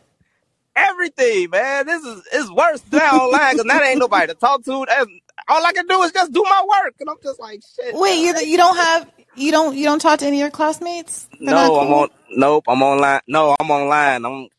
I don't get to see nobody. I don't get to talk to nobody. I mean, sometimes I get to talk in the comment sections and stuff for certain lectures and Oof, stuff. the But comment sections. That's bleak. You guys don't you don't you don't try to schedule some meetups or anything? no, I actually got to talk to my counselor about that now. But I've raised a little bit. Of, I've raised a little bit of hell in the comment section. I bet you A little bit. What have you been saying in the comment section, Red? It just be other. It's just be other students. We got to talk about certain stuff in lectures and shit. So I took like a organizational leadership class, and I was just kind of like, oh my god, it was it was funny. I remember the biggest one I got was just like questions everybody. It was like questioning everybody's integrity, and it was just like, okay, so I don't know how into politics anybody here is, but I would just go ahead and say I'm some sort of independent leftist, and you know, popular, blah blah blah. And it was like I sparked Mm-hmm. a whole damn debate about money and politics, and it was just kind of funny hearing the, Oh Lord. hearing the shit earlier, and I was just like, Whew. Y'all listen. I mean, and I'm in school for financial planning, so I'm trying to go deep cover with this shit because I'm really just trying to figure out like, okay, where the hell is all of this supposed money that we supposedly don't have, but we do have for other shit? Mm-hmm. Okay, so how what was the what was the read on the room? Like did were there any allies in there? Were there any is anybody else who kind of was also on that that leftist leaning tip or Everybody just thought like, well, money and politics is just hand in hand. I mean, we, we donate to politicians, and I mean, there's yeah, but there's a, there's a difference between us donating to politicians and like lobbyists and corporate PACs and super PACs and all of that shit. Listen, y'all. I forgot. I forgot what the. I forgot what the fuck happened. But I'm just like. I'm just saying. Listen. a- Any anything that got like six. Anything that got like six figures and up. You definitely gonna want to hear what that motherfucker got to say. So mm-hmm. money is definitely priority everywhere, especially anywhere in the capitalist system. Trust me. I'm. De- trust me. I'm dealing with like a bunch of finance nerds now that are just like, nope. N- Nope, nope, nope, nope, nope. Mon- e- e- e- everything has everything has a price to it. Like nothing is free. They was like even Yeah. questioning my. Po- they was even questioning my politics. Like, oh, you worked on a Bernie campaign and all that shit. And I was like, I mean, yeah, I mean, I did it for free. I was a volunteer. I wasn't working for him. It was like you was getting Mm-hmm. something out of it. But uh, fucks. But nah, fuck school. That shit is already giving me a headache. but it's that, and I'm having a baby. Oh, Oh congratulations. I think I literally found that out like a week, like a week I Wow. in- like after a week after called or two weeks after I called in, and that's kind of was like anchored me down to like get to like stop stressing about like the bullshit, like with a lot of this bullshit. But I got, a, yeah, I got a baby coming. I got a baby boy coming. Oh, So I'm, ha- I'm happy as hell. baby red. I'm happy as hell, man. And that's good news for us, cause guess what? Look, we gonna fight and we gonna go hard for it. But just in case we can't make the change, revolution ain't dying. We got we We got got baby red's gonna run the revolution got if we don't succeed. we got a good we got another good four, we got another good forty years by the time it's time for us to like hang it up. we got another soldier in the battle because of baby red. thank you, thank you, Red, for your service. And I'm oh, LOL. saying, I'm saying, y'all, I'm saying, take take Bree out the game, take me out the game. I don't want to see this next one. I'm ready for him to be straight savage. He ain't gonna give no fucks. He ain't gonna give. He ain't gonna have no fucks. He ain't gonna have no. O- He ain't gonna have no Barack Obama nostalgia. He, he ain't gonna have none of that shit. Uh, somebody said a out red diaper baby. I'm laughing. It's amazing. Oh my god! And I, I mean, that's that's kind of like the only thing. And it was just that's like kind of the only thing I got to look forward to because I honestly thought, and I don't know, I've been gone for so damn long, Bree. I don't know what the fuck is going on on this show. I tried to like catch up real fast. I'm just like, okay, it's and that's the reason why I'm calling in because it's finals weeks for me. So I'm actually gonna get ready and take a break. So I'm just like, woo, freedom. Well, take care of yourself in school and everything. And, you know, whenever you have time to come back, we love to hear you. You haven't missed much. You know how the world You, is. I mean, but you, I mean, yeah, but you know, it's still just trying to like catch up. I honestly thought it was, I, I, I don't know if y'all had it already yet, but I honestly thought today's episode was gonna be like the funeral for the left or some shit, or like the Bernie movement finally bust or some shit, because it was just like I listened to the, uh, I listened to today's episode. I Mhm. haven't really been following on. Ri- I haven't been really following on Rising because that's when I was about to tweak. I was like, wait a minute, Marjorie Taylor Greene. Wait, I ain't see that episode. but that was on Rising when y'all when you talked to Mhm. MTG clout chasing Mhm. ass. I didn't see that. Yeah, it- was, you know, it was a good get by the uh the bookers. I'm not sure how they made that happen. Um, but it was I it felt I don't know, it felt productive. It felt like I say, wait, earned my salary today. But I was like, oh shit, she finally got tired of talking to Ro Khanna and not, but but this is where we but Bree, this is where we're going. Girl, Look, I would happily have her. I, I mean, I would love to be able to ask her all of the follow up questions that I could ask her in like 50 minutes on the podcast. Oh hell no. Man, you know, if she could come Taylor- on and we could if Marjorie Taylor Greene come on before A- before AOC comes, a hundred percent, that's what's gonna happen. We might really have to cons- we might really have to reconsider this whole left shit. the wings. If I were a betting, yeah, look, if I were a betting woman, if I were uh, Sean McElwee, I would a hundred percent bet on Marjorie Taylor Greene coming on Bad Faith podcast before AOC. A hundred percent. A hundred percent, no question. God help us. oh I my god. But no, I didn't get. But no, I didn't get to watch that. I didn't get to watch that, so I gotta. Uh, gotta gotta catch up, and I guess I gotta come back on and see about that. I was honestly trying to read like comments, and I was hoping other people would call in before me. I was like, all right, let me let me hear, let me see if I could just catch something real quick. why was we talking? Well, why, no why are we talking to Marjorie Taylor Greene? Um, what the fuck is going on? Marjorie Well, Taylor Greene I- and it's- AOC. up. I was like, oh shit. it's a, it's up. It's up on Rising. It's about 20 minutes long. You know, it's not going anywhere. So take your time, watch it on double speed, save yourself 10 minutes, all of that stuff. But it's just really good to hear your voice read. Oh my god, it, it feels good to be back, man, and I appreciate y'all in the comments, man, because I just was driving and then I started looking at comments. Everybody's like, "Red bag, everybody, you time for red?" Come on, I'm like, y'all, wait, hold on, I ain't been on for a fucking minute. Wait, shit, y'all want me? Y'all don't want me talking this shit. Last time I talked to y'all, by the way, uh, student loans haven't got canceled yet, right? Nope. Yeah, And- see, that's how long out of the loop I've been. That was a hopeful pipe dream that at least ten or twenty Yep. years that shit was gonna be gone. And now Biden's talking about uh, turning the payments back on later this year. So if anybody is, has any questions about whether or not I'm going to be voting for this gentleman, I'm going to be aggressively telling people under no circumstances should they vote for Joe Biden if he turns their student debt back on. Uh shaking my head. So yeah, that's that's just sad. So my only thing, that's all I said. Like I was listening to the Shaman one episode, and then there was definitely the back and forth with like, should we even entertain someone like a Marianne Williamson or Robin Kennedy? Mm-hmm. I'm a little. Am I listen? Am I the only one that's nervous that another Kennedy is running right now? Because we Nervous all in what way? We all know what the fuck happened to these Kennedys the moment they even try to get into an office somewhere. Bullets start flying. I'm not gonna He lie. It, it ain't occurred to worried at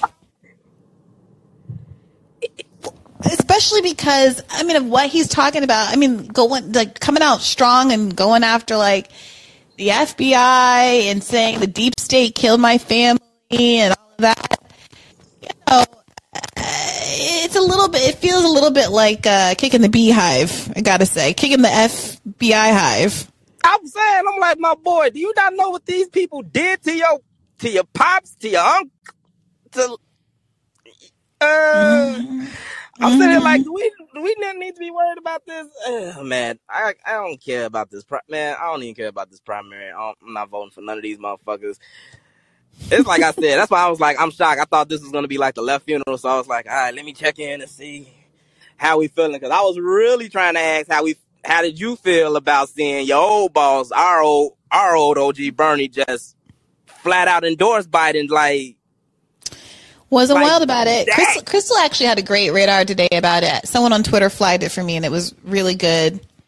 Uh, I I, mean, it that. just feels it feels like it's 2020. Like I literally, it was April of 2020 when he was doing the shit the last time, I mean, and endorsing Biden after like a few days.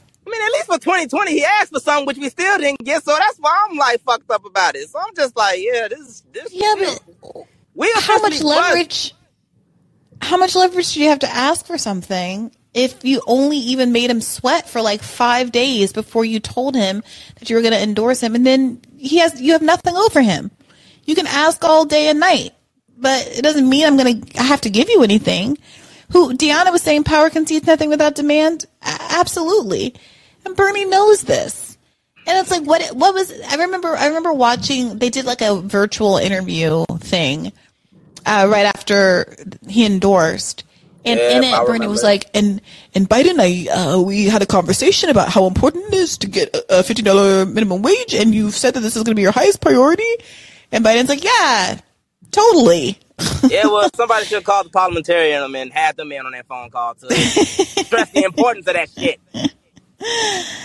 Yep. But, yeah, I mean, between that and then it's just like Kshama just saying, "Look, I, I ain't putting no, I ain't putting no name and backing into none of these motherfuckers." R, RFK, Marion Will, and it's like I, I get it because I'm kind of there. It's just like y'all know what y'all just take at this rate. If it's been y'all, it's finna. If it is finna, if it has to be Biden versus Trump again, I'm just, I'm just gonna sit back and just let the left and the right fight this one out. I don't Yeah, even- I mean, do we know anything about who the Green Party candidate is this year? I haven't Does heard of the chat know? Have they decided? I haven't heard shit. Y'all, y'all see me. I'm still asking y'all. I'm still looking through comments trying to like catch up. I'm still trying to get answers on the MTG shit. Yeah, there's. I mean, there's nothing to really know about the MTG. We just interviewed her today on Rising. There's no real backstory there. All right, that's that's just one thing. well, Bree. Oh my god. I'm just kind I'm- of happy I'm- to be back. I'm, I'm happy to hear you. I'm so glad to hear about the baby coming. That's such an exciting time to be in. It's such exciting news. Congratulations to you and your partner. I'm so excited to have another comrade in the struggle. Take care of it yourself. Give them the business in that comment section in your class because you know you're right and they need to learn something today. And it's not going to be from the teacher. It's going to be from Red. Oh shit! Don't get me started. I already got another class. I, it's like at this point now, I'm planning my classes. It's like I'm planning classes out, and then it like hit me like, ah, shit! I'm gonna have to talk to people. This is gonna. I hope you guys do figure out how to meet up because I think you, you it might it might be you know a easier, more pleasurable, fun, more fun experience if you can do it, feeling at least like you can put a face to some of the names in the chat group. Yeah, I'm gonna start putting them up, but if and don't be mad at me, but like that was a, that's another thing too. Like when I fell off because um, I'm like I'm gotta like reevaluate some finances to make room for this little motherfucker to come his way into the world. So I haven't even I haven't even been on Patreon for a minute. So that was another reason why I felt like I didn't feel right calling in because I'm like I'm not listening to the Patreon shows. I'm kind of YouTube banding it. I'm kind of YouTube bandit out here right now. I, I need a minute. My Patreon bill was like so damn high. I'm like, man, I'm Red, I'm Red, don't don't subscribe. Red, unsubscribe. No, Red, no, unsubscribe. no, no, no. I'm- If you're a subscriber now, send me a message and I'll just and we'll exchange e- emails and I'll just send you the links. no, It's- Bree, you don't got it's Bree, you got give me. No, no, no, it'll Bree, be you got like give the- me no it's my- handout, Bree. I It's my baby I- shower gift to Baby Red. Baby Red is our baby now, and we need to provide for him. Bree just keep Bree just keep doing you. He got Bree just keep doing you. He ain't got too many big cousins. He don't got too many big cousins to look up to, and it's already bad enough that part of the reason like a lot of my family members got mad at me is because I changed my last name from Gray to like my dad's last name. So it's just like, nope, the little one needs a big cousin to look up to. So All right, ain't, all ain't right, cousin. I going on forgot on we the were side. cousins. So you're all he got. so no, we go. He gonna pay. I'm gonna use. I'm gonna probably just thug it out and YouTube banded it out until honestly I can possibly. I'm possibly probably gonna come back in the summer because I can possibly go back to work more. So All right, he, well- he'll be straight. We'll be he'll be straight. We'll be straight. I just I was just going through a lot with like family and just getting sick and but in school, but everything's Well, fine. rooting Bree, for you. trust me, I am fine. I am fine. Don't worry about me. And I promise, We're- if I have to go on another hiatus, I'll let you know, and then I'll just I'll probably just I don't know. I don't know how to. I don't like DM and big. I don't like DMing big personalities, even when they do kind of know my face, because they'll just kind of be like, "Okay, wait, Red, who the fuck is this?" No, Red, just I, if you change your mind, just DM me and I'll send you. I'll just send you the links. I'll just send you the the the links to the to the episodes. Also, um, we're family, so you know it's really NBD. We're all rooting for you. We're all sending a lot of positive energy out in the universe for you and Baby Red. And I can't wait till you call in next. Whenever you're comfortable, no pressure, whenever you have time, don't be stressing about it. We're just sending positive energy out into the world for you and this wonderful new life that's coming into it. All right? Appreciate it. All right, let me get back onto this damn app, and then Okay. I don't know. You can hang up on me, right? Yeah, yeah. I got you. All right. Keep the faith, Red. But keep the faith, y'all. I'll tune in soon. All right. Uh, let me go to Aaron. What's on your mind tonight, Aaron? Hey, Jimmy, me a second to find the mute button. Can you hear me? I can hear you loud and clear. I gotta say, Red is like uh, people like Red are why I like listening to this show so much. But anyway, Mhm. I'm calling today because um, the first time I called, this is my third time calling. The very first time I called, I mentioned that I had recently turned 50. Mhm. And one of the things about being 50 that I was kind of enjoying was that there's certain things I just kind of stopped giving a shit about. Just sort of organically, things sort of seemed to bother me less. And you asked for an example, and I couldn't think of one on the spot, but there was one that came up the other day, which I thought was kind of perfect. Mm-hmm. So one thing that's always bothered me is you know sometimes when you're at the grocery store there'll be like you know the Wheaties box will have like a corner dented or the label will be ripped on a can or something. Mhm. That's always really bothered me my whole life. It's it's kind of neurotic and like my kids are embarrassed and whatever. So you know I will actually go back and you know swap it out. Well, since I turned fifty. I haven't stopped being bothered by labels that are messed up in that, but I have stopped giving a shit if people see me swapping it out. I like that twist. yeah, no, that's relatable. That's relatable. I'm going. I'm going to be out from Rising next week because I'm I'm going on vacation with a couple of my friends, and I was like stressing about, oh man, I got to put this bathing suit on, and like, am I in shape and all of this. And then we were all texting on the thread about it, and we've known each other since we were 18. And we're like, why are we still doing this? Who is this for? We're 37. like, we're not posting a bunch of pics on Instagram anymore. Like, who is this for? Like, who is it? Like, t- t- two, two girls and our gay best friend are going to the beach. Literally, who cares what any of us look like? So we all made a pact to eat well, sleep well, and to not give a fuck. So I, I I'm slowly shedding some of these things that I used to care a lot about too. Because five to six years ago, I would have been like, these are my outfits. We have to get pictures in all these outfits. I'm going to time these photos in this number of reels. Remember reels? And space them out and all of this stuff. So, you know, growth. Age is great. Right on. All right. Well, I don't need to bogart the whole call. You have other people to queue, so. Hardly bogarting, but it's really nice to hear from you, Aaron. Keep All the right, I appreciate it. The other day and wanted to call in, so keep the faith. Take care. Take care. All right, Chris, what's in your mind tonight?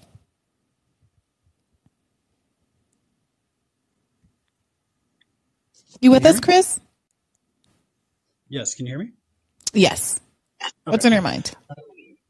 Well, I did watch the interview this morning. Uh, I, I was as soon as, as soon as that came on, I was just trying to imagine like your ability to keep like a polite, straight face while I know you're probably like wanting to explode on Marjorie Taylor Greene was kind of a little fun thing for me. Um, and then I didn't even know about That's this the same. thing.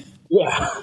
Well, I feel like yeah, I, I guess you guys have had some people on there that I'm sure you've like have said some shit before, but it was just like Marjorie Taylor Greene is kind of like I don't know to to our side, kind of like what AOC would be to like Marjorie Taylor Greene fans or something like that. I don't know. I just couldn't imagine like AOC going on I don't know Ben Shapiro show or something like that and getting such a a polite, respectful. Yeah, I think that's I think that's fair. Although I don't know if that's exactly the analogy because this is a show. I mean, Rising isn't exactly, you know, I think Ben Shapiro's show would be more like uh, Marjorie Taylor Greene sitting down with Cenk. Yeah, yeah, that's true. You know, Um, the whole point of Rising is to talk to people who clearly have an ability to talk to their ideological opposites because Robbie and I sit there in the chair every day, you know? Yeah, yeah. I thought you did a good job. Um, I thought she just. I was actually. I don't, I don't want to make this sound like I was impressed by her in a good way. I was impressed by the fact that she was um much better at lying than I was expe- expecting because I'd never really seen too many interviews with her. So I was expecting her just to kind of say crazy shit, but she Mhm. actually sounded like a well polished politician, and that really shocked me. I was like, "Oh shit!" I'm actually more scared of her now after seeing that. Yeah, I think that's important. And and some of the things that, that Deanna was saying are important too about how she's perceived in the state, um, and how she's seen as a fighter for the for her constituents, and how she you know she knows how to say things, you know, use use frankly populist language about how corruption is bad and drain the swamp and all of that stuff. It's like true. And it's I don't know, it's harder it's harder to actually drill down and expose the extent to which they're not acting on that stuff than it is just to say that they're lying or uh, than it is to say, you know, they're just a bad person. Look at all these bad things that they've said. And clearly she said a lot of bad things, right? But the people who like her already know she said those bad things and they don't care. And the reason they don't care is because they see all these other good things. So my view is that you have to challenge people on the good things that people do like them for because they are, you know, they've already made a decision to out that the good outweighs the bad. So focusing on the bad isn't going to really get you very far. Yeah, I, I thought you did a good job asking questions, and um, her questions kind of. I feel like anybody that's kind of aware of, I don't know, things in politics, kind of exposed her as being kind of just full of crap. But um, yeah, I was I was very shocked when I woke up and popped on Rising, and I was like, "Holy shit, Marjorie Marjorie Taylor Greene, really?" I wasn't sure if it was Mhm. going to be one of those interviews where, because I know before when they, I think it was Fauci, like they didn't let um, what's the girl's name that kicked off Kim? Um, Kim I don't think Iversen. they- Mhm. yeah, I don't think they let her be a part of that. It was just like Robbie interviewing Fauci, if I remember correctly. So I wasn't sure if you were even going to be a part of it. And then I saw you were. I was like, oh, this should be good. Yeah, the circumstances around Kim not being on were complicated and beyond my pay grade. Yeah. Um, it was a day that she wasn't supposed to be on, but she would have wanted to be on. And when she realized it was happening and she wanted to be on, they, f- eh, I'm not going to get into it because I, I wasn't even like really on the show like that at the time. I was still Yeah, kind of even think I was watching guesting. that that. Yeah. I'm sorry? I said I wasn't even like a. I I don't even think I was fully watching at the time because I, I missed that interview. I only heard about it when it was mentioned in like past tense. Yeah. I mean, the long and short of it is I feel like Kim should have been a part of that interview. Yeah, yeah, I would agree. Um, and then the AOC interview, like I didn't even know about it until you mentioned it on the, the opening of the show. So I was kind of like reading the transcript while I was kind of waiting in line, and um, it was pretty standard AOC responses to questions. So I didn't feel like there was anything bombshell in there. Yeah, um, I mean, David David asked the questions very politely, but he did get some stuff in there, you know. And I felt, you know, she, she, you know, he did ask her about the rail strike and why did you feel like you needed to do it, and you know, not everyone not everyone voted that way. I mean, I would have liked some follow ups. Obviously, she used that excuse where she says. Um, this is what the rail workers wanted. Of course, it's not true, as we went over in the podcast. Uh,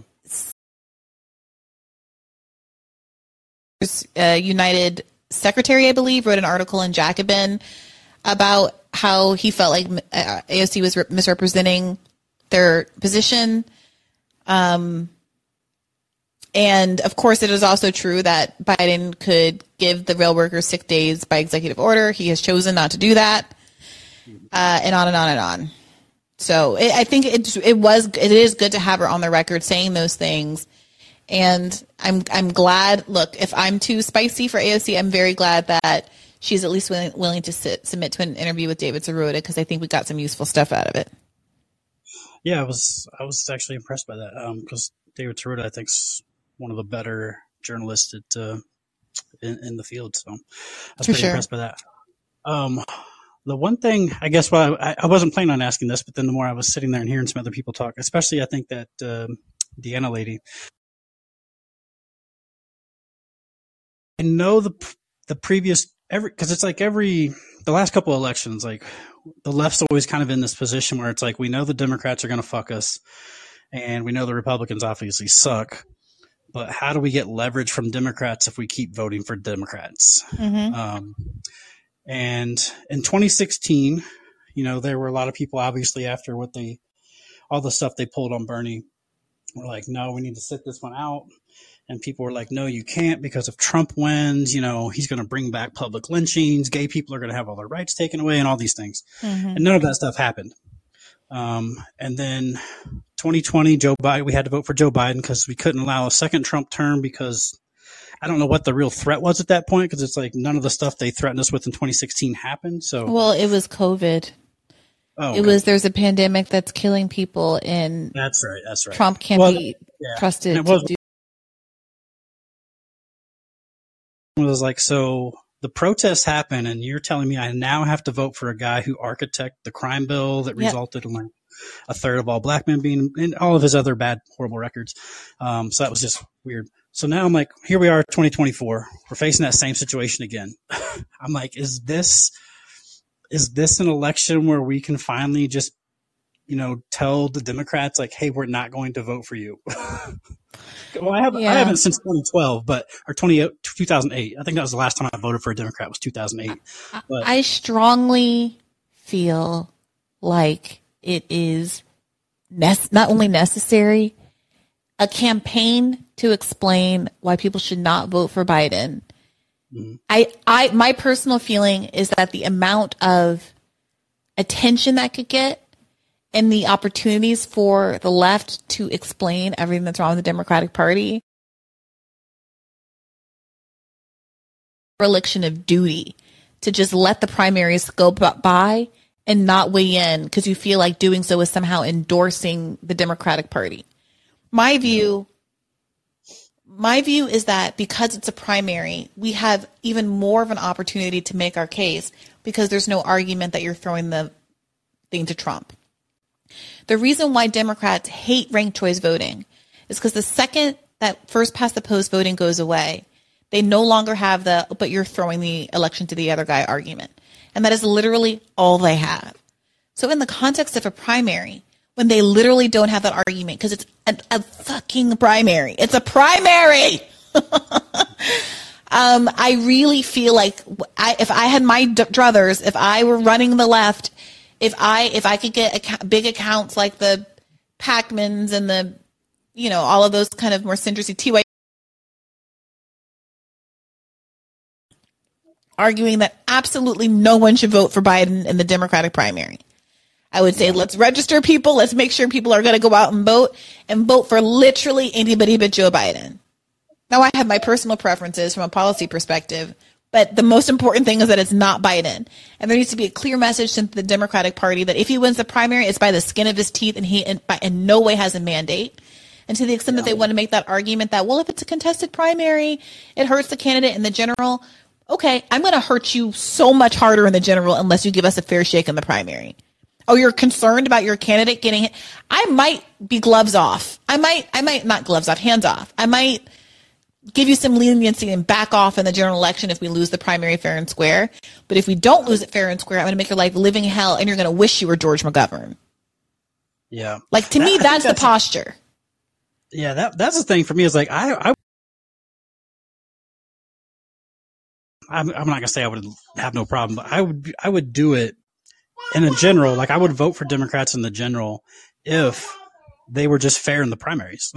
like what they did Right. to Bernie was like that's what made it to where I was like I can never support this party again because you know up until 2016 I didn't really follow primaries too much. I usually just kind of would follow the um, until it got down to like one or two people or something like that. But um, once I was because I was I was a Bernie supporter pretty early, and then seeing like the way the media was kind of purposefully like pretending he didn't exist and covering Trump all the time, and then in 2020 when they got all those people to like collude together like on Super Tuesday, I was like, holy crap! Like Yeah. this is this is next level. Like I can't really I can't support them in the general after this. Like that's just yeah it's like encouraging them to continue fixing the primaries and A hundred percent is the only place where progressives really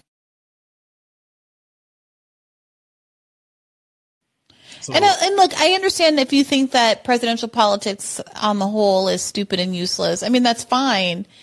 But like, if mo- look, most people don't feel that way. So for us in our little bubble, fine, don't vote, whatever.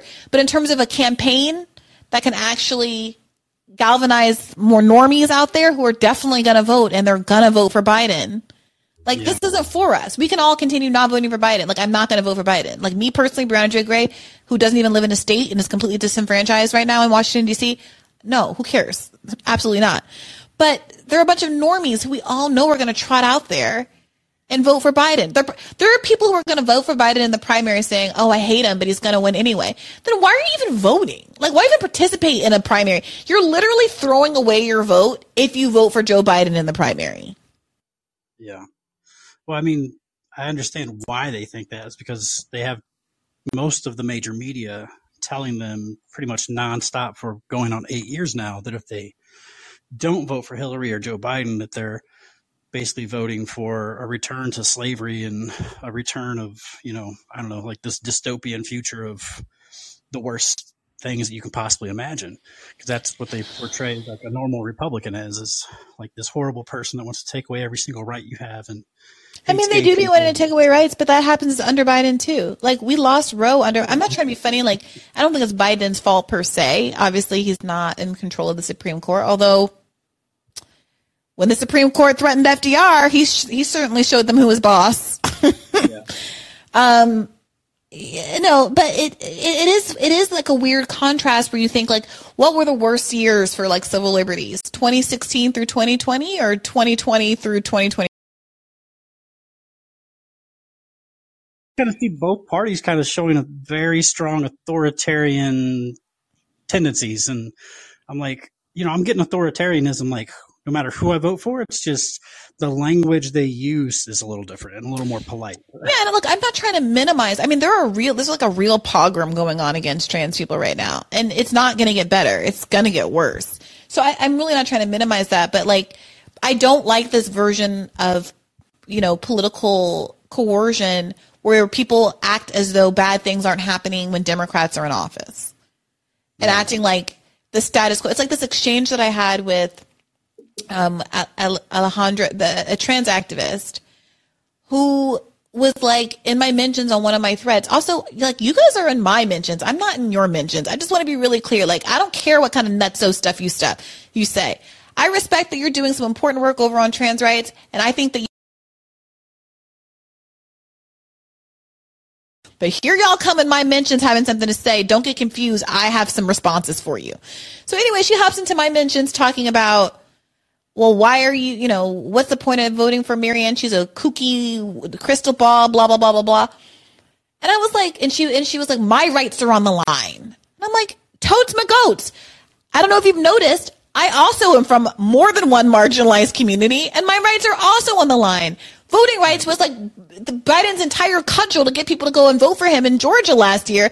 And guess what happened? Guess how much he's done on voting rights? Like everybody's rights are on the line. People are getting threatened. And what ends up happening is if you're, if the threat you've been under is like from before the last pol- political cycle, you don't get to complain. If, Yeah. if you've been, if you've been poor, if you've been suffering, if you've been marginalized for decades or hundreds of years, it doesn't matter because you're just grandfathered in. And what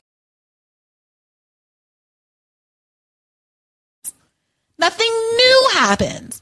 And like, yeah, I'm very sensitive to like, I don't want anything new to happen. I don't want new communities to be under threat. But like, you can't, that is not an argument to getting someone from a different community who already feels under threat on board. It's just not an argument.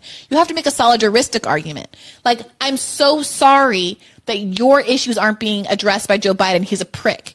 I'm afraid of what's going to happen to me and my community if Joe Biden loses. So let's take an opportunity in a primary where there's no risk and try to threaten Joe Biden and make him at least deliver for my community and yours in exchange for our votes. That's what the posture should be. Not, well, I'm marginalized and you don't know anything about being marginalized. Like, that is ridiculous. That's so painfully anti solidaristic. Yeah, that that's the weird thing I've kind of been like grappling with because I'm like, I've I've always been like pretty left, but I would never have considered myself like a straight socialist. But I'm kind of get like just thinking about joining DSA or something because I'm I'm running for office. I'm running with a couple of open socialists, and uh, Hmm. here in here in Denver, we've just actually elected a couple of open socialists too that DSA like our members and DSA supported and stuff. Um, so I'm kind of weighing it, and um, the only thing that's kind of throwing me off is like, from what I understand of the socialist movement, like obviously like workers and like you know that kind of thing has like always been the core of it, but it doesn't really seem to be the core of socialism in America, from what I can tell. It's like, um, and you know, I was here like that, that talk about like so and so's rights or so and so's rights. And I was like, yeah, but what about what's been happening to the working class in this Mhm. country for 50 fucking years? Like you're completely silent on that. Mm-hmm. And you want, you want workers to put trans rights or, you know, whatever other marginalized groups rights ahead of their own, but you're Mhm. not, you're not to help their situation. So I'm like, what kind of socialism is that? Am I crazy? And people are like, well, if you don't if you don't put other people's rights before your own, then you're a bigot. Like, I'm sorry to break it to you guys. People have stuff. Like, people have struggles.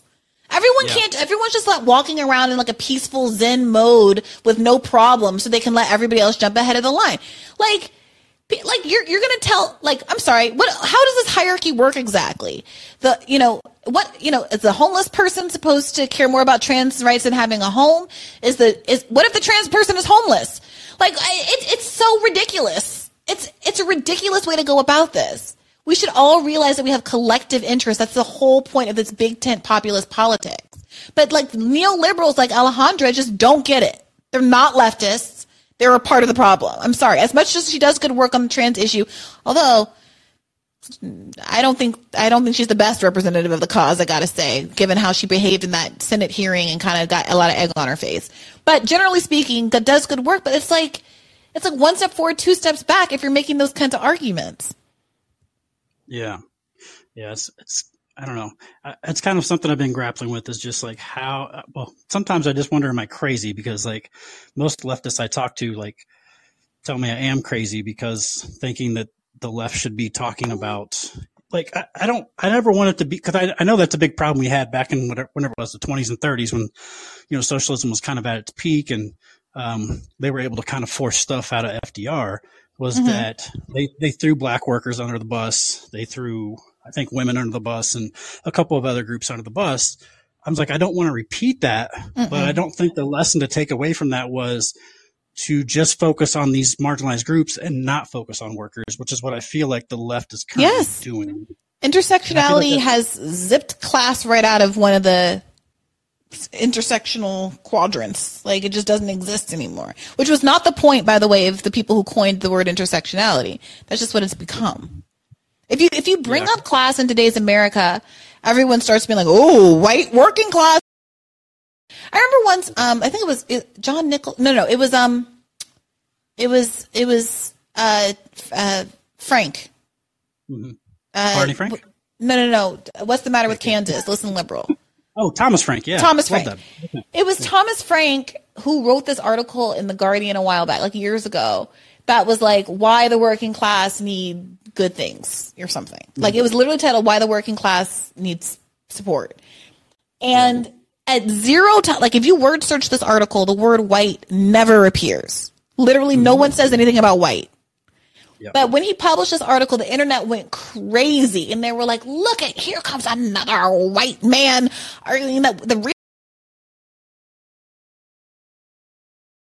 this is a dog whistle," and I was like, "My friends, Yeah.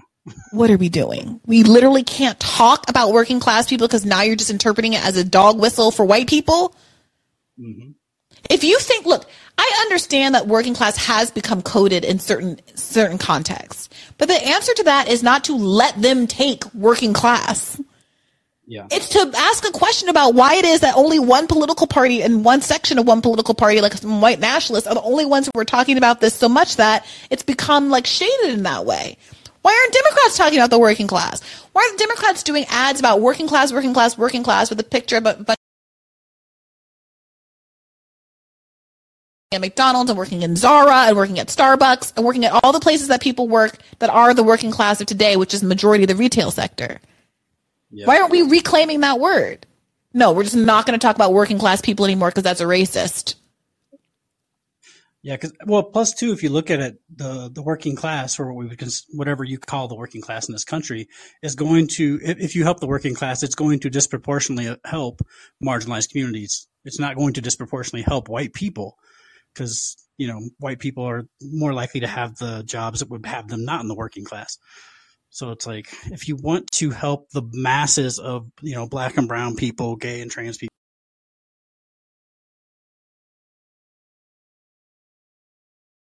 Of course. Of course. You know, the democratic politics presumes look, identity issues are important. People being attacked and persecuted specifically because of who they are is incredibly important. And what's going on with these anti trans bills is insane. It's nuts. It's horrific. And it's the beginning, it's just the tip of the iceberg.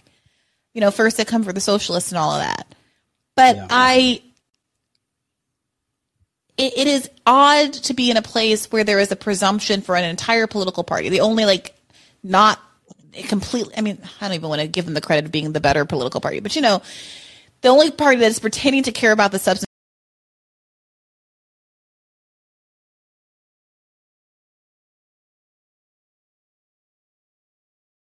The like, there is a hierarchy. There is a hierarchy, and they almost exclusively are interested in identity issues because they are not necessarily class issues. They they have they've done that surgery on on intersectionality, and they love identity because it's a way for them to seem substantive and like they have something to offer large swaths of the country without having to pay a, su- a single nickel in terms of Yeah. material uplift. to me, uh, I've just kind of start because I, I felt I, I was kind of in that camp like when I was younger, and I didn't really think too hard about it. But then the more I kind of experienced life and thought about things,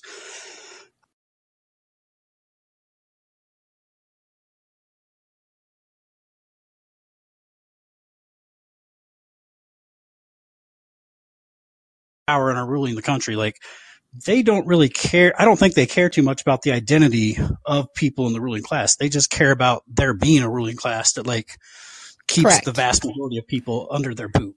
Right. They're So happy to diversify if they don't have to change anything substantive. if we have to let a few black women in and a few trans people into the ruling class, like that's fine. But don't Yeah. start attacking the, the status quo of the ruling class in general because that's where the threat is. Yeah, for sure. Well, look, Chris, my battery is almost going to die. Um, so I want to wrap up.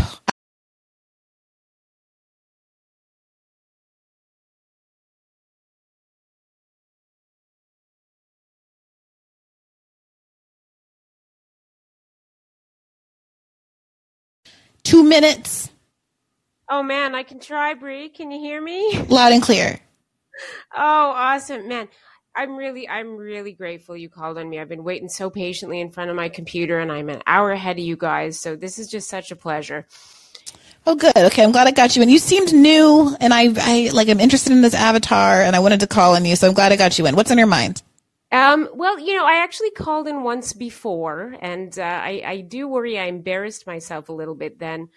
I, I was so star starstruck, Briahna. I am I'm such a fan, and nerves also got the better of me. So I still got a lot of nerves tonight, but I'm going to try to do better. Uh, we'll I'm see. Okay, we're we're rooting for you, Shawnee. Thank you. I appreciate that. I'll give her a go. There's there's actually a lot I would I would love to talk to you about the environment, the climate crisis, Matt Taibbi, et cetera, et cetera. But you, you're on a schedule, so I got to be choose carefully. And um, I actually think I'd be remiss if I didn't mention something you brought up just in passing a few call-ins ago. Uh, you said this wasn't really on your radar, and I think I need to try to put it there. Um, sorry, I wasn't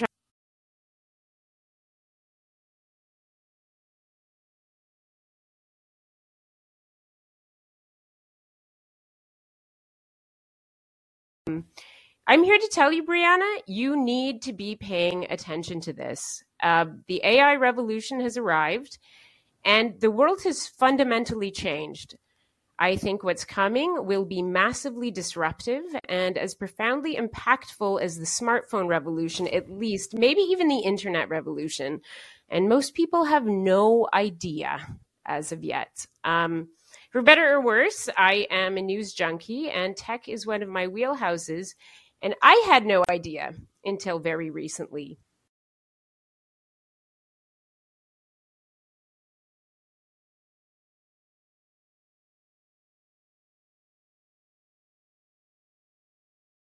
Until an industrial chicken coop, which I detest for many, many reasons, uh, started to be built two doors down from my house. It's about 400 feet from my property. Um, now, my ongoing battle with this chicken coop is a longish saga, so I won't get on my soapbox about that. The upshot is that a few weeks ago, I pulled up Chat GPT on a whim to see what it had to say about the matter. And Brie, my God, my mind has not been this blown in a very long time. It was like I had a paralegal and a landscape architect sitting in front of me that was able to work at the speed of light and had access to all knowledge in the history of both fields. Right. So I first went down a rabbit hole about legal precedent vis a vis the right to quiet enjoyment of property. ChatGPT found me dozens of legal cases relating to land use conflicts between industrial agriculture operations and concerned residents. I then asked GPT to give me only the subset of legal cases that pertain to my jurisdiction, and it did. And after that, I asked it to summarize and analyze said cases, and it listed for me the major factors which typically distinguished cases that won from those that lost. I then started discussing potential mitigation measures capable of offsetting environmental impacts of this monstrosity going up next door with ChatGPT. It proceeded to provide me with a set of credible mitigation measures to present to the owner of the coop, describing the pros and cons of each. It also helped me begin to design a biodiversity enhancing hedge to surround the coop, suggesting spatial dimensions, species compositions, planting strategies, uh, and more that could maximize the ecological and mitigation benefits of this hedge. When I asked ChatGPT to back up its suggestions with peer reviewed sources, it gave me a long list. Now, what you need to understand is that in any other circumstance, this research would have taken me weeks to do on my own. ChatGPT got me there in a few hours. I'm not exaggerating this. And ChatGPT, which is the version currently available on demand to the public, and what I used a couple weeks ago, is already old news. Um, it's only been a couple of months since ChatGPT 3 was released, and the technology has been further developed since then by leaps and bounds. Um, also, remember that right now, this technology is the worst it is ever going to be. So, I'm calling in to urge you to start paying attention to the AI re- revolution. I think its impacts on society and humanity are going to be profound and irre- irreversible. And most people have no idea what's coming. So yeah, I wanted to get that on your radar because I I'd heard you you mention it to another caller, and I've been down that rabbit hole, and whew, it's exciting but also terrifying. Um, yeah, a lot of power and potential in this technology, but a hell of a lot of dangers and pitfalls. Well, I will definitely be looking more into it, Shawnee. I just hadn't had time to get into it this week with everything going on, but it's definitely on the radar, and I appreciate you giving us uh, a, a gloss on it. Um, and thanks for calling in. I'm glad you made it through. All right, Thank I gotta, I gotta jump off, guys. Keep the faith, Shawnee. Oh, uh, I, just, just, just really quick before I got to recommend Cold one YouTube channel, Cold Fusion by Dagogo Altrades. He incredible, like does the tech beat, the economics beat, everything. Anyway, he's got some real good vids on Chat GPT, and I'll I'll leave it there. All right. Thanks, Shani. Thank you.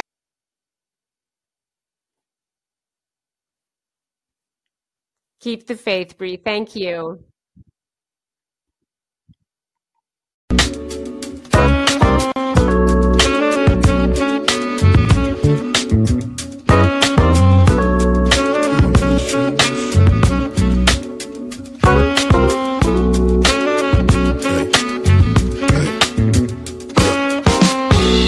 Wish I was a lion in the tall grass.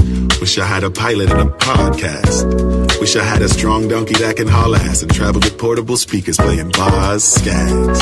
I wish I had a million dollars. I wish I had a million albums. I wish I had a million problems. That way I couldn't pinpoint all one million outcomes. I wish I found a genie lamp. I wish them girls gave me them sugar like Beenie Man. Yeah. I wish I was a comedian, a late night sitcom syndicated on TV land. I wish this well had water in it. These kids are stealing all